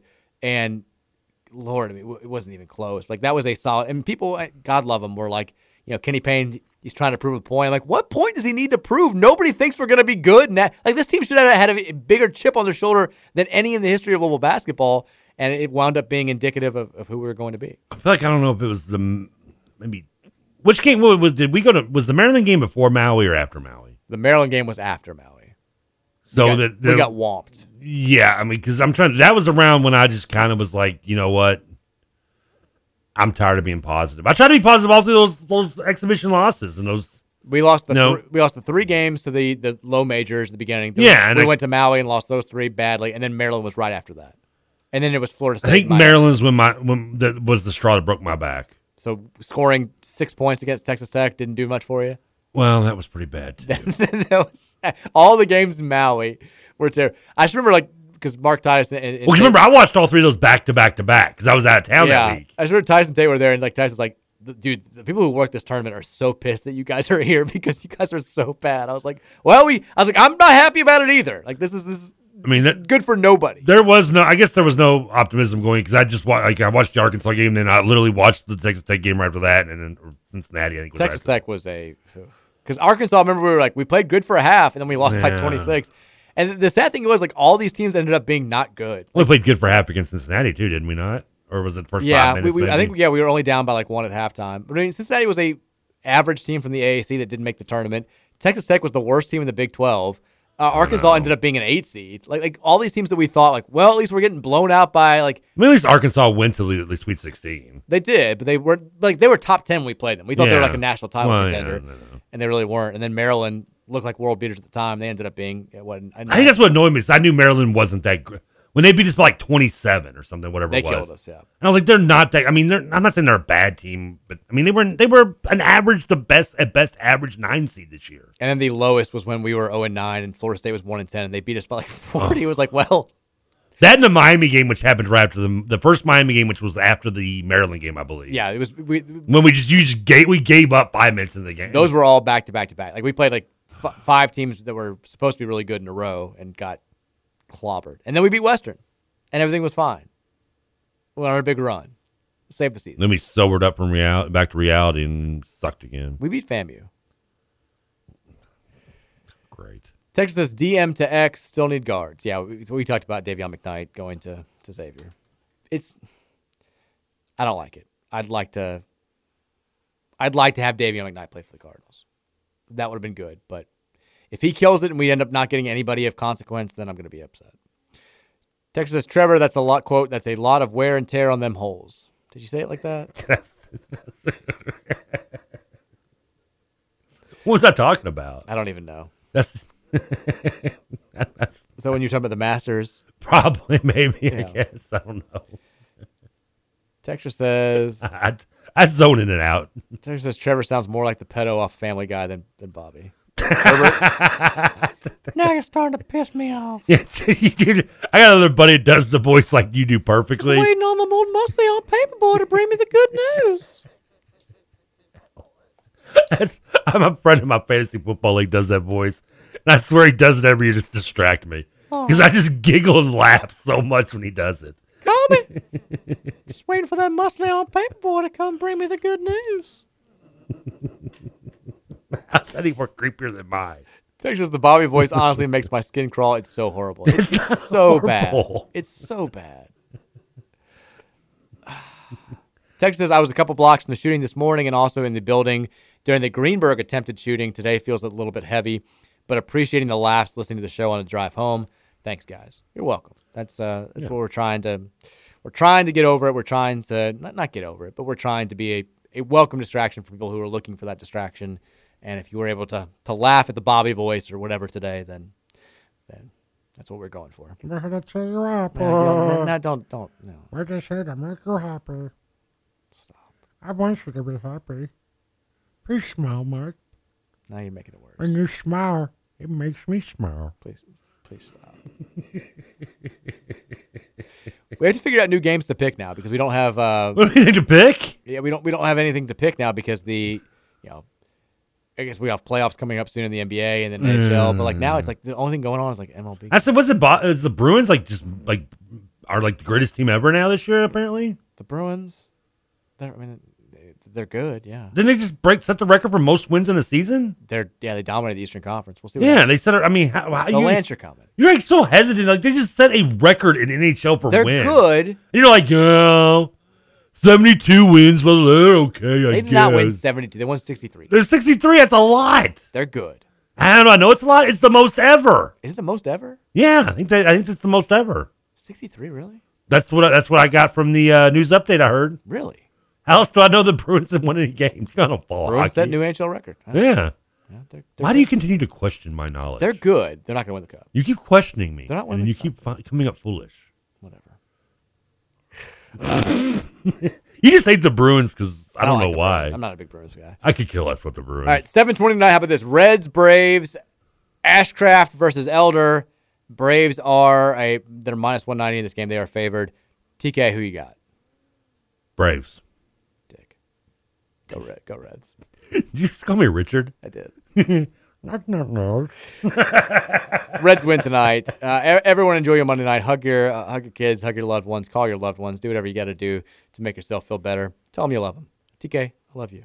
There you go. Give me a hug. I'll, I'll give you a hug when we leave. I want some affection. Uh, everyone have a fantastic Monday. We'll see you guys back here tomorrow at three o'clock.